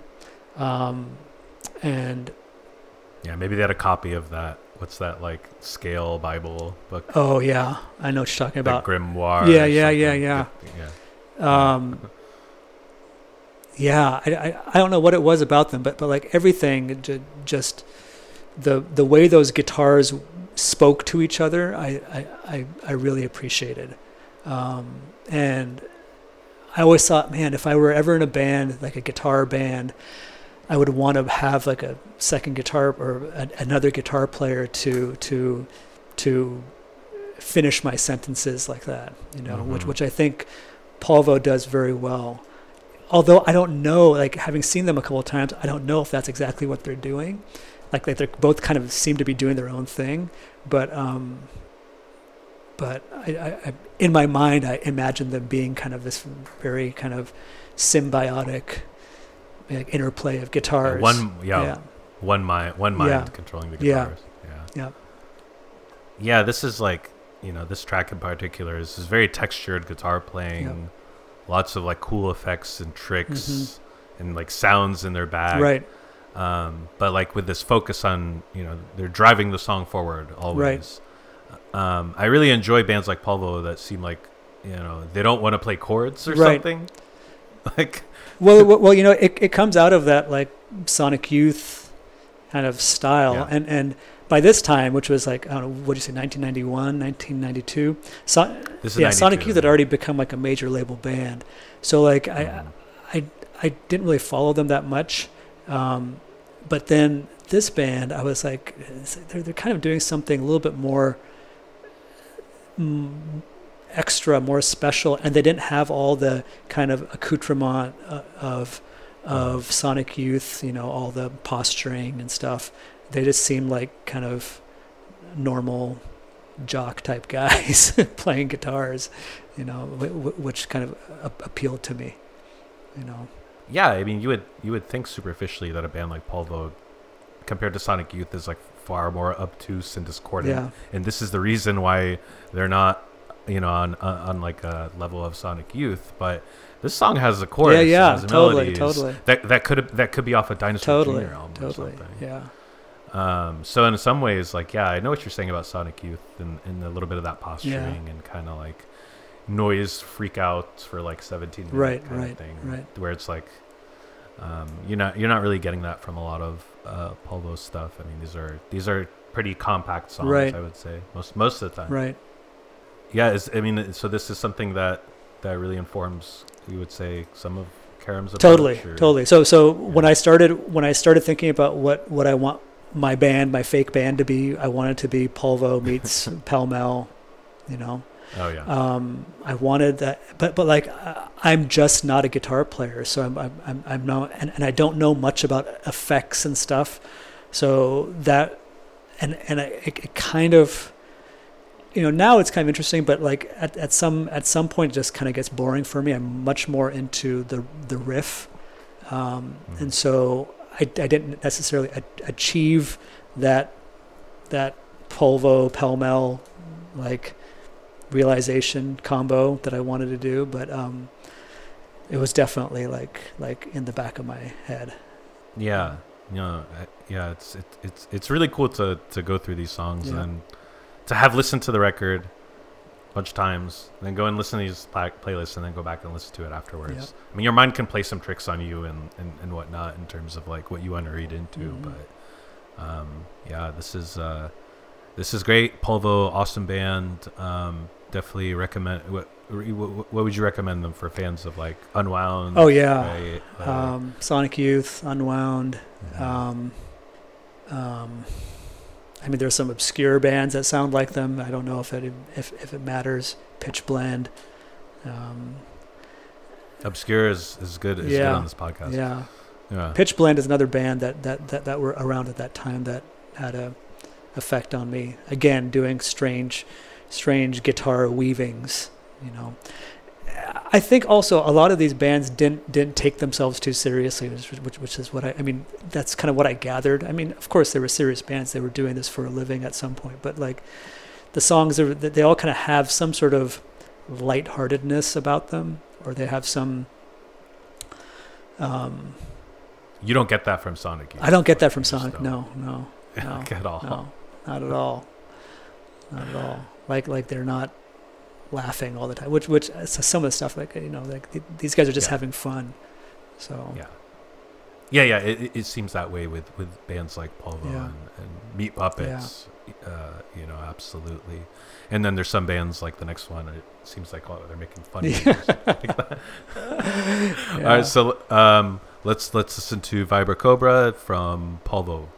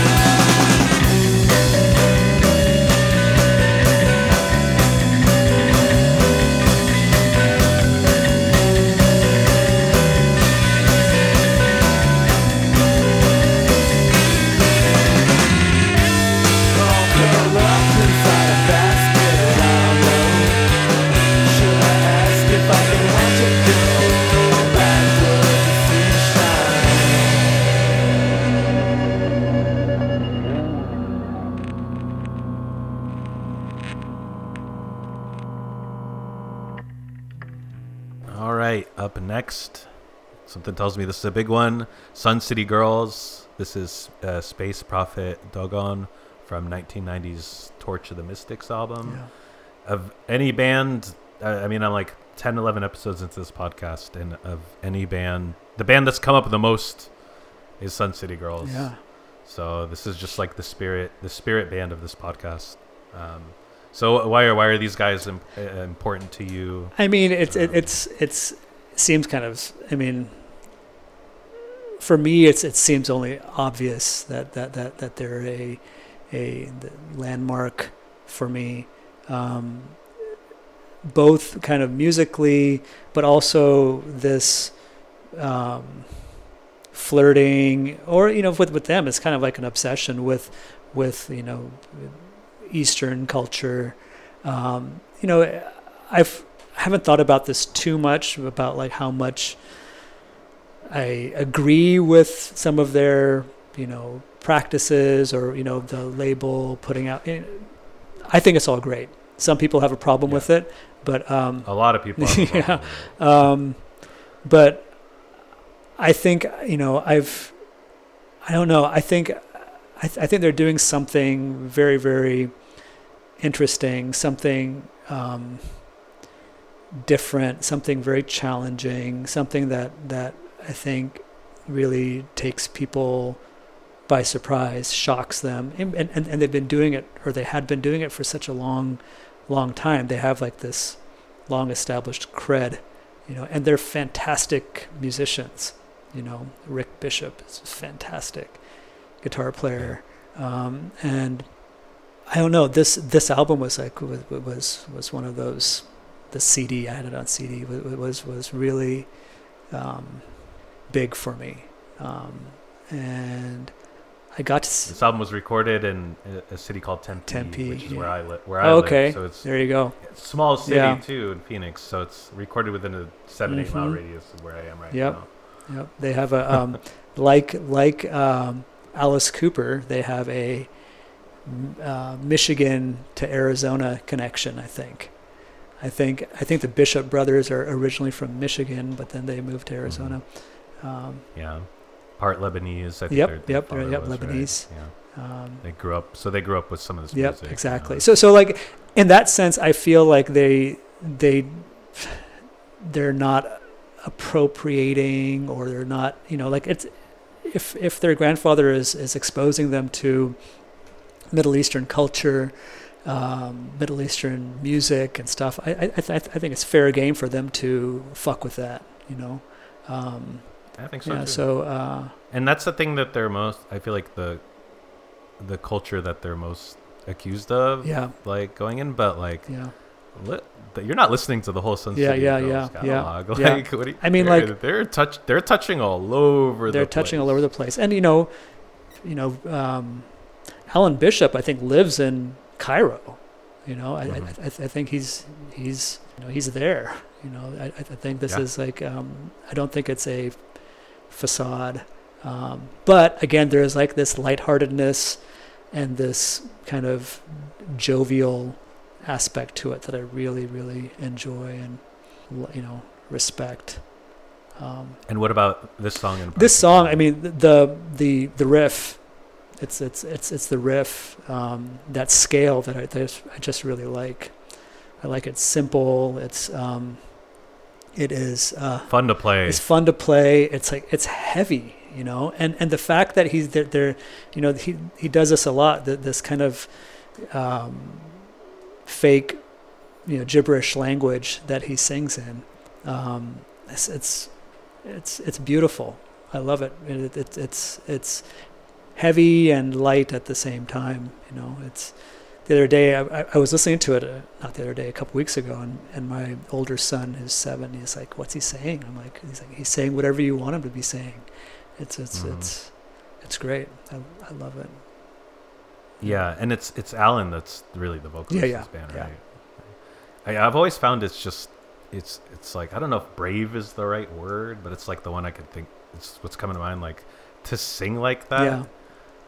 Because on one hand you might think he's just, the only thing he's trying to do is channel some Arabic or Southeast Asian or like kind of like folk vocalized vocal style, and that's like all he was trying to do. And I just don't think that's the total product. I think that he's probably gaining something from listening to those types of that type of like folk music and archival music and bring it into what the Sun City Girls were trying to do. Right. So I don't know. I've always just found, I think a lot of people find that vocal style jarring or off-putting. Off-putting, totally. Again, I mean, it's, I mean, if it were, you know, sugar-coated or more straightforward, maybe they would have become the, you know, huge indie rock sensation. But you know, it's or if Alan didn't have this insane range and all these different you know, this ability to speak in like all these different tongues, you know, so to speak. Like, it'd be one thing if the talent wasn't there, right? But it's absolutely undeniable. It's like beautifully strange, you know. Yeah, everything just fits so well with, especially in this track too. The drums, you know, are so good. They're sparse. They're kind of have this jazz sensibility to them. You know, it's not like a straightforward type of rock rhythm or anything. It weaves in and out, and builds up to these sections. It's really, really wonderful.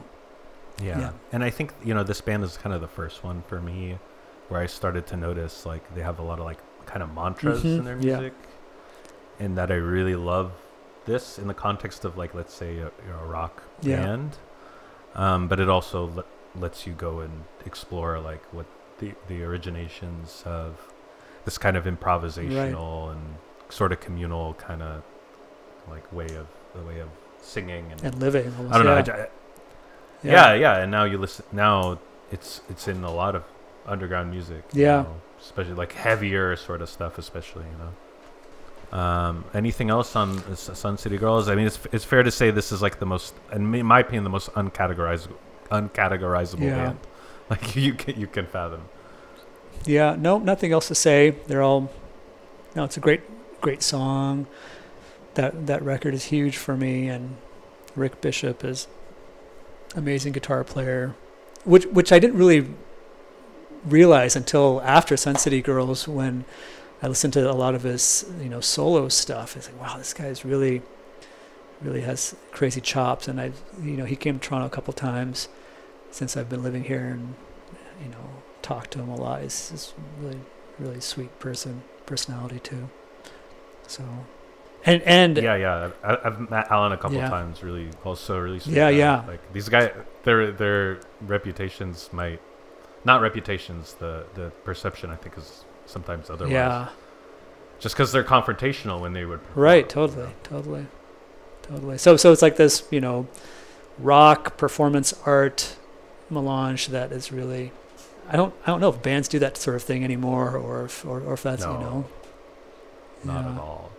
I mean, go, if you're unfamiliar with this band, or even if you're familiar, go on YouTube. You can find at least a few of some of these live videos of them, like especially the ones where they're not just playing the hits. And you will be entertained for like 4 or 5 fucking hours, trust me. And it will make you like, there's a reason this is like, if this is band is one that people like, it's very often to find that this is their favorite band. You know. All right, so let's listen to Sun City Girls, Space Prophet, Doggone.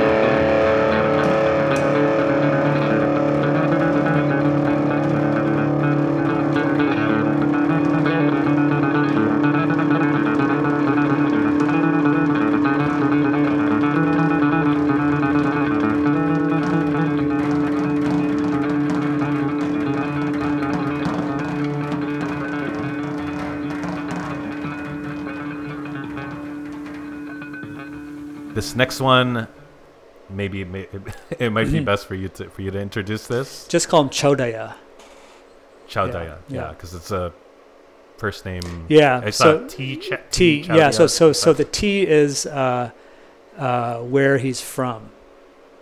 Okay, so in South Indian naming conventions, your first two initials are where you're from, then your father's name, and then your name.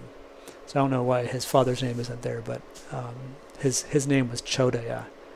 Interesting, South Indian, Carnatic, classical violinist.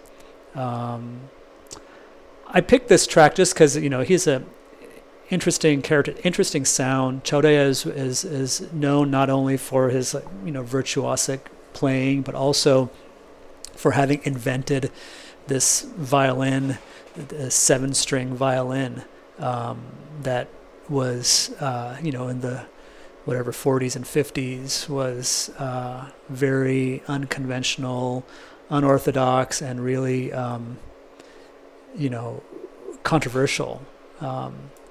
The violin in Indian music is it's, you'd be thinking, why, what's up with the violin?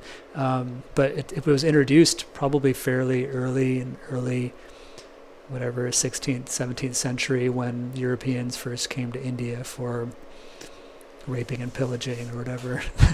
Mm-hmm. But it doing what they do best. Yeah, it really took hold in South Indian music, and it's played sitting Indian style on the ground, with the kind of the base of the violin, with the chin rest at your collarbone, and then the scroll of the violin rests in the arch of your foot, your right foot, and so it's a totally different. It's a totally different positioning, and the fingering is again like a traditional violin. It's not played with your fingernails like the sarangi, but there's a lot of this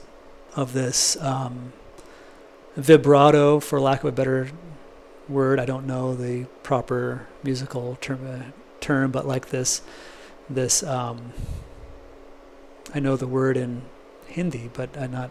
So this back and forth, playing the notes slightly above and slightly below the note that you're playing.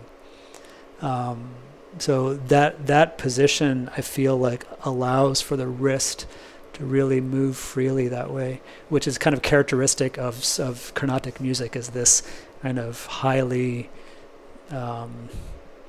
undulating sound. And you're differentiating this from the sarangi. Yeah, sarangi, right? Or sarangis. Yeah. Which you were talking about with like the way players are the rhythm of right. So I mean, the violin has no sympathetic strings, right? So it sounds like a violin, but it's the technique of this oscillating wrist that really characterizes it, makes it different from how you would play the sarangi or any Hindustani sound. So the reason why I picked this track was because it's Chowdiah, who is a Carnatic violinist, playing a Hindustani rag. So this Jinjoti is how you pronounce it, is a light, like a kind of a happy sounding North Indian or Hindustani rag. It's uncharacteristic for a South Indian to be playing this particular type of rag. So I chose it. I thought it was kind of neat to have this kind of cultural exchange even within the subcontinent. Kind of like how I'm this Indian American dude playing rock music, like Eddie Van Halen. We can go back, and that's how I can introduce you if you want. The Eddie Van Halen of Indo-American rock music. No. Van Halen of Indo-American Pell Mell meets Polvo. Yeah, rock. Totally. You'll be the only one. Got the market cornered. This is a market, that's going to yield high yields so for the Scarborough food bank.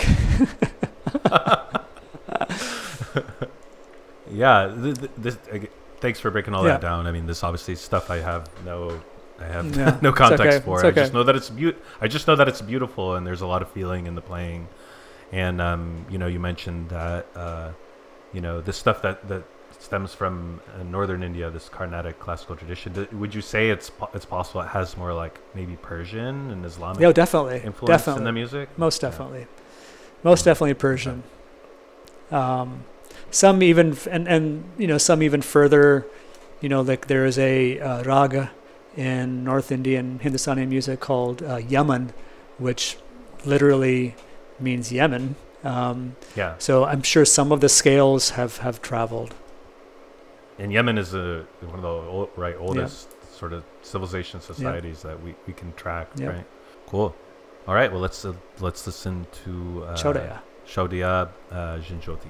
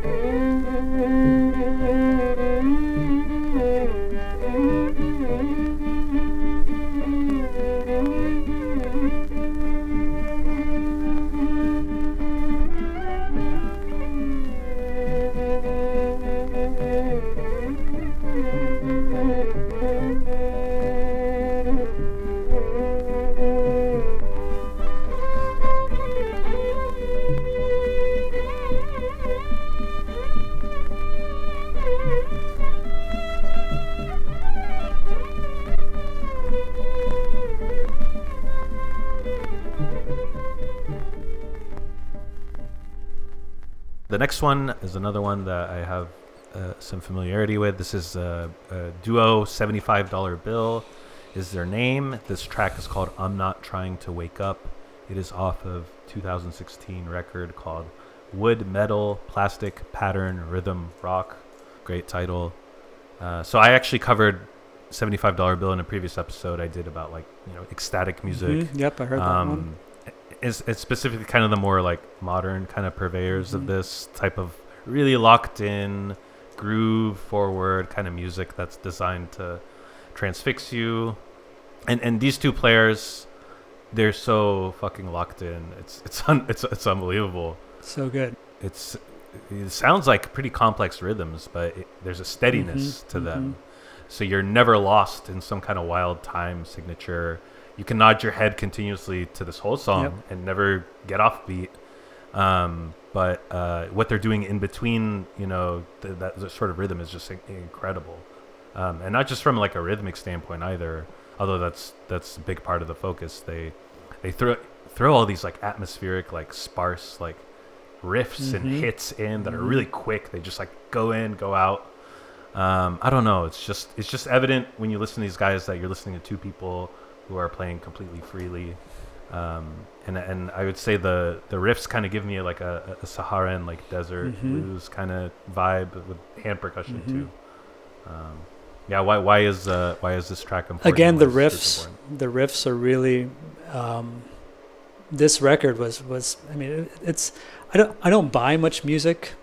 Like, I mean, I do buy music. Who am I kidding? But like modern, like bands, it's very, you're in the 78. Yeah. Lane, right? Well, yeah, that, and like, also like, I haven't really been, it's really hard to navigate things, you know, trying to find new music.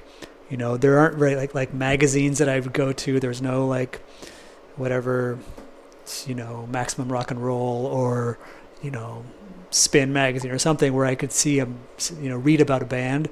So it's I mean, I should, I'm, you know, there's tons of resources on the internet, but I just don't have the time to do that anymore. So when I hear about a band, it's usually like distilled many times, and so it's rest assured that it's going to be good. And $75 Bill happens to be one of those bands. And you know, when I picked up this record, the way it's recorded too, just really forward. There's nothing kind of buried, you know. The drums, which is that box, I forget what it's called, that kind of plywood box that you sit on and play. Do you know the name of that thing? No, I don't. Yeah. I mean, I'm sure you can look it up. I'll look it up real quick. Yeah. But anyway, like the mix of the guitars and the percussion is so forward and equal. I feel like so neither instrument is really, you know, in front, which I really liked. And then the riff, like just everything that you said, introducing this as like it's hypnotic. It's groovy. It has this kind of African sound, you know, those African scales. And then in talking with Che, you know, he lived. I mean, he went to Mauritania and lived there to study guitar. So it's plainly obvious on a track like this. Yeah, it's I feel sort of a kinship to it, you know. And so I'm really happy that he's going to be doing the 7-inch that I can put out next year. And it's good stuff. I love it. And the new record that they put out is good. I like this one a little bit better because it's in terms of the length, I feel it works better. Although the new record has some you know blazing riffs on it too. But this one just kind of gels as a cohesive, you know, record, and this track especially stands out. Right. Yeah. So the second member of this band is Rick Brown. So what I'm seeing in terms of the percussion stuff is plywood crate. That's I think it has like a special name in like Latin American wood box that you sit on percussion. Yes, and it also says hand and foot. Percussion. It's called a cajon. Oh. Cajon. Okay. And this is mostly Latin. Peru. Music, jazz, Peru. That kind of thing. Oh. Yeah. Cool. Cajon, not. Cajon. Yeah. Watch. I encourage everyone watch live videos. Yeah, they're great. And Che plays hacks from guitars, which I play too. He plays this 12-string Hagstrom guitar that I play. I also play. It's like a tonal, like quarter. No, he has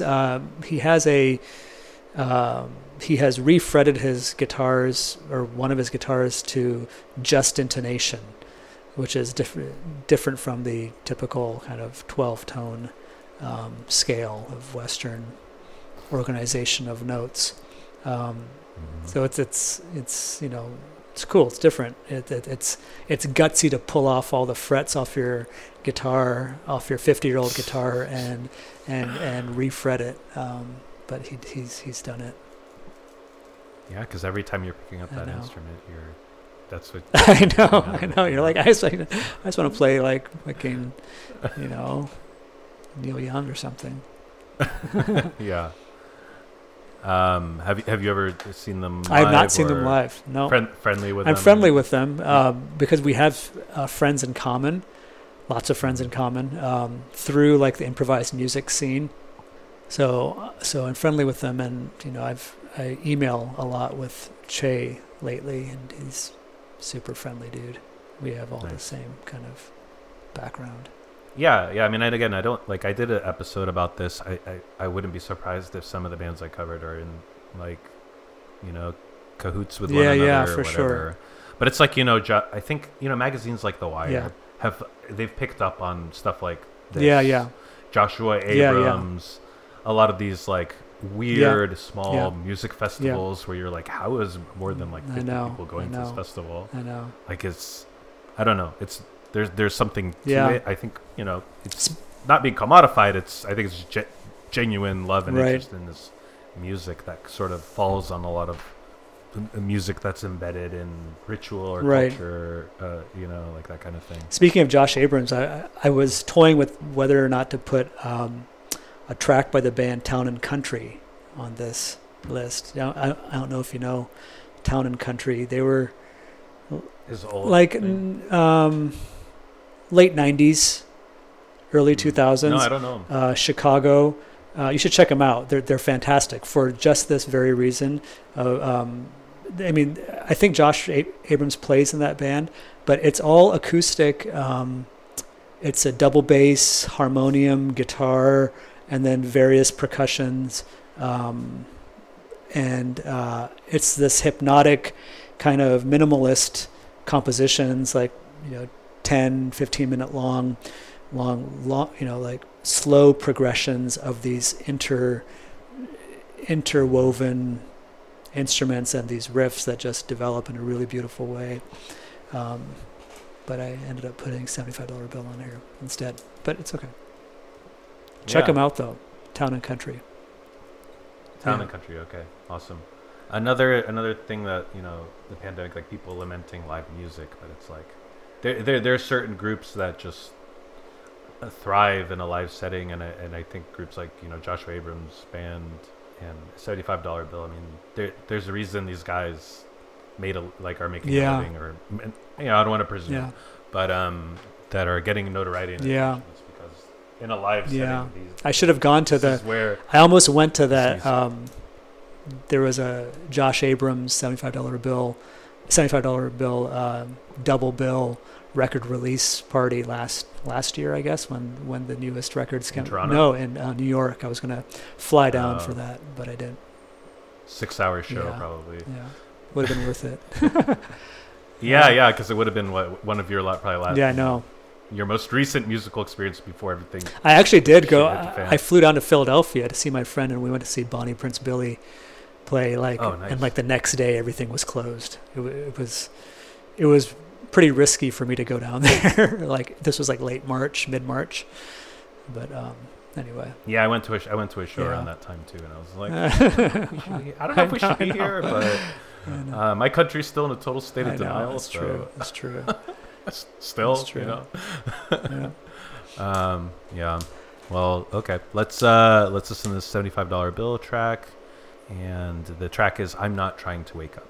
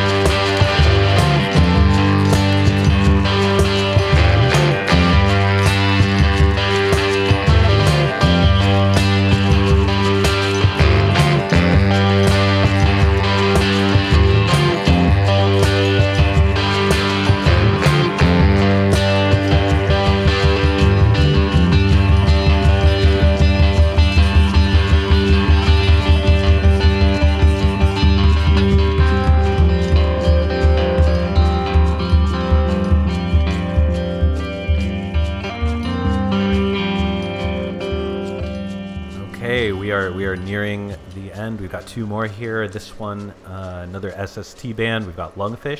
Not an SST band. Oh, no. They're not? Discord. Oh, okay. Discord band. Discord. Yeah. Discord. That's right. It's okay. Yeah. Are they DC? Yeah. DC band? Oh, Baltimore. Okay. Baltimore. Yeah. I got nothing on Lungfish today. So the track is called Fearfully and Wonderfully. This is from that album Love is Love from 2003. A band I'm familiar with, a couple of the records. I think I kind of fell off with them, so I don't know their later output at all. Yeah. I mean, they're like you. I would see that they were playing around often, but I never saw them. And I never really gave it... They just weren't on my radar when I was in that, when I was in college in the 90s. I did just never really, I just didn't give them a chance. But then about 10 or 15 years ago, I started listening to them. I thought, wow, this is really, they're doing something very interesting. Partly because the guitar player mostly only plays one riff throughout the entire song, and they've have multiple albums like this, which I think is a really, really interesting way to approach rock music. I don't know how, it kind of gives a lot of space to the singer, who I know is kind of this ecstatic shaman-like figure, personality. I can't tell if it's I can't tell if it's cultivated or if this is his true personality, but kind of like in the same way as like Alan Bishop, is in Sun City Girls. I feel like Dan Higgs is a similar personality in Lungfish. This particular song, I just love the riff. It has, and the lyrics have this kind of open, religious quality to it that appeals to me. It's you can ascribe any kind of religious or philosophical meaning to what he's talking about, which I really enjoy. And there's something kind of what's the word I want to use? Like urgent about it, that I like about this riff. It's simple. That's why I like it. I think you're right about Lungfish guitar player playing a single riff for the whole song. This is definitely a commonality in how Lungfish approaches their stuff. The record I'm familiar with is Rainbows from Adams, which is a little bit more abstract than this. This is kind of like, driving and rocky a little bit, which they had that element, but, I think you're right. Like, I have it in my notes, like Daniel Higgs, sort of this like punk rock shaman type figure. One of my favorite songs ever is a song called Creation Story from Lungfish, off that same album, Rainbows from Adams. And it's a single... The instrumental is a single guitar line all the way through, and it's Daniel, essentially reciting poetry over it, and the the poetry is just so jaw-dropping and utterly like fascinating and really evocative. And I think their influence, I think it really influenced bands like At the Drive-In and stuff, where it's like this really. The front man really like being a big personality of the band, but once you kind of peel that layer away and kind of like repeat these tracks and get to the rest of the music, it's just this very circular, like really, really interesting approach to like a punk rock. That's what it seems like to me. So there's another project Daniel Higgs does, and I think he does a lot of stuff outside of Lungfish too. He did a record with a band called The Skull Defects. Oh yeah, are they Swedish or something like that? Or yeah, somewhere in Scandinavia. Yeah. Is it good? It's so good. I mean, it's the record's called Peer Amid, and Skull Defects are kind of like a noise rock, like really clangy kind of sounding band. Really cool, really like unhinged kind of band. But they invited Daniel Higgs on for a record, and I'm just like, whew, like this. It's just one of those pairings that's just, it's so perfect. So I would definitely recommend the Skull Defects Daniel Higgs record. It's like the coolest thing I've seen him do since he kind of, since Lungfish kind of dissolved and mm-hmm. stuff.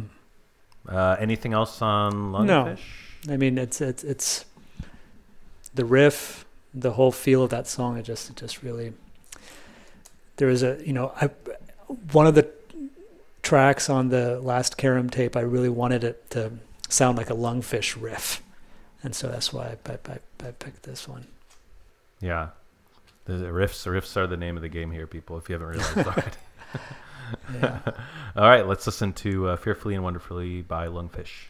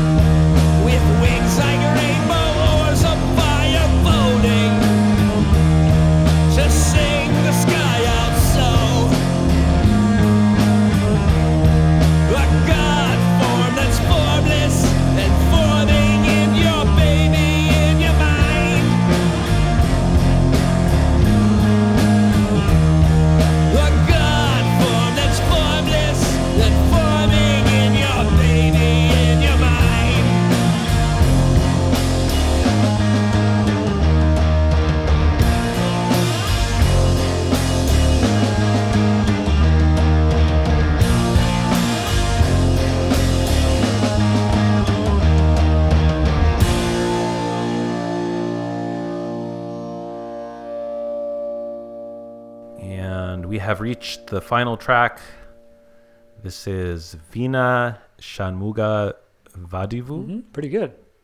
What can you and what's the title? Ragamalika. So Ragamalika means a garland of ragas. So it's a mixture of a bunch of different ragas. So it moves from one raga to so a raga is kind of like a organization of notes, a particular organization of notes, not necessarily a scale, but like a scale structure that the musician sticks too.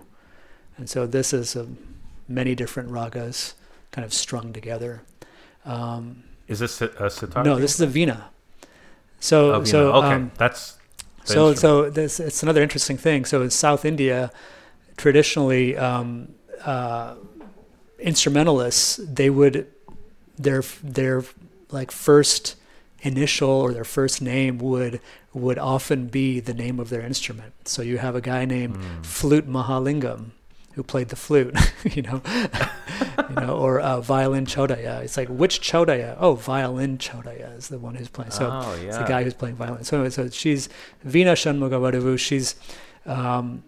She's, she's not well known at all, but she's most well known because her daughter was a really, really famous Carnatic singer named M.S. Subbulakshmi, who was probably, like the Aretha Franklin of South India for most of the 20th century. She was like a, extremely popular singer.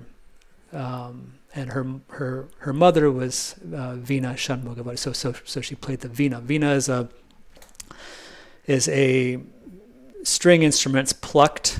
It's a South Indian instrument, although there is a North Indian version of it. You sit on the ground. You have like little picks, like little plectora attached to your fingers to pluck the strings. It's fretted.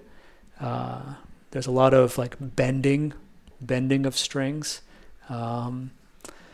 It's, if you see like pictures of the Indian goddess Saraswati, she's often depicted playing a veena. She's the goddess of music. So this instrument's very special. I like the sound of it. I wanted to give you a like a real, like truly South Indian sound, different from Chowdiah, which is like kind of a bizarre sound because of his instrument and also because he's playing a North Indian raga. But this is like pure deep in the jungle sound. So it's from the south. And it's interesting what you were saying about Veena. I mistook that as this artist's name. It's like the same thing with Wala, right? Because I have a friend. Wala is like Indian. A professional. Yeah, you add that. Right. But that's a North Indian. So you could have like a ganja. You could have a ganja wala. Right? You could have chai wala. Right. But Veena is also a name. My sister's named Veena too. But it just so happens that it's also like the name of the instrument that people would call themselves. It's like if I were calling myself Guitar Chandan or something. Actually, Lauren Mazzican Connors. I don't know if you know the guitarist Lauren Mazzican Connors. Check him out. He's a fantastic guitar player, solo guitar player. He had a pseudonym that he went by for a long time called Guitar Roberts. So is it like framed in what we're talking about? I don't know if that was the intent, but it's kind of similar. Yeah, it's very like like working class way of saying like what you totally do. Totally straightforward to the point, right? Yeah, it's like that, Joe the plumber. You meet someone, you're like, first question you ask them, what do you do? Like as if that's the most important like totalizing thing.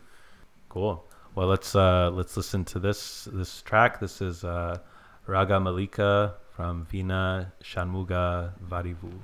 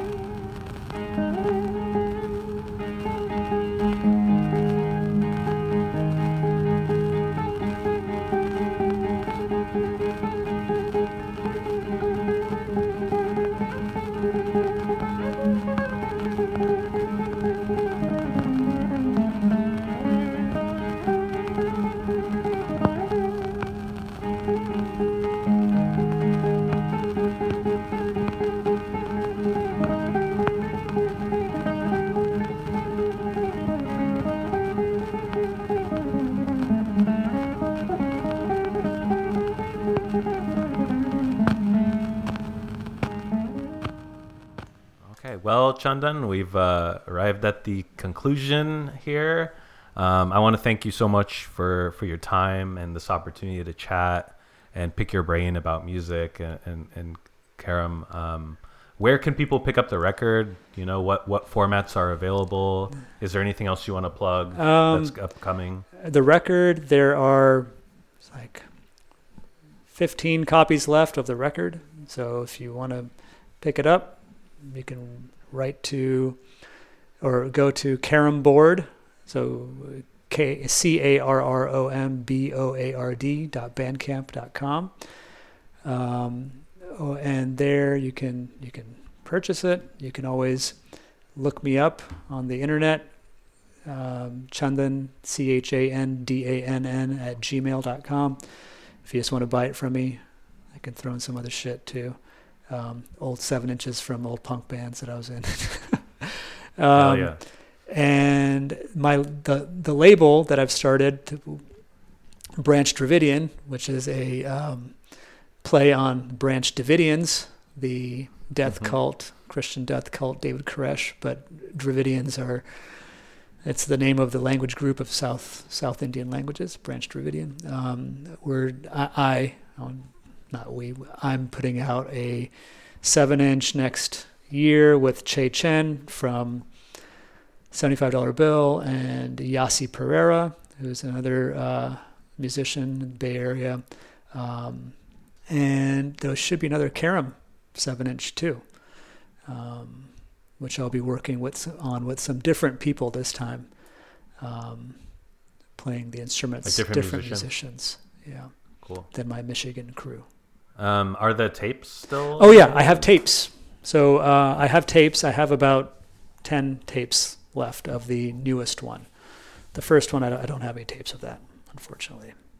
Gotcha. Yeah. And I don't think we touched on this. Is playing live even like a consideration? I've thought about it.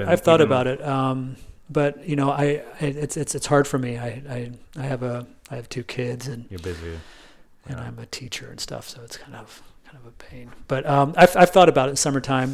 Now that my kids are a little older, the dudes in Michigan have also talked about it because they're in bands that tour sometimes, and so I've thought about going along and having Carrom be the warm-up act. But you know, we'll see what happens. Maybe there won't be shows anymore. It'll be all live streams. I mean, it's like there's not coming back anytime soon. It's horrible that kind of thing is the first thing to go and the last thing to come back. You know what I mean? I actually watched a live stream the other day. It was pretty interesting how they did it, but it was Mike Watt's new thing, and he was in California, and the guitar player was in Tennessee, and they somehow technology, maybe internet's gotten super fast. I don't know, like how the timing was perfect. Like I don't get it, but I'm imagining they're rehearsing that way too, right? So that it's just kind of about recreating something, Yeah, I was going to say if Mike Watt can do it, but, you know, I mean, that dude is ridiculous. So that actually doesn't apply. Cool. Well, you know, again, thanks so much for your time. Thanks for talking to me, dude. It was fun. Yeah. Yeah. It was fun. It was fun to go down this little rabbit hole. We're going to go out on a Carrom track. There a particular one you'd like the listeners to hear? An Elamite's Lament. All right. We'll go out on an Elamite's Lament. That is going to do it for us. Thanks again for listening to the Sonic Cloth podcast. If you could leave us a rating review, if you're digging this, then that would be great.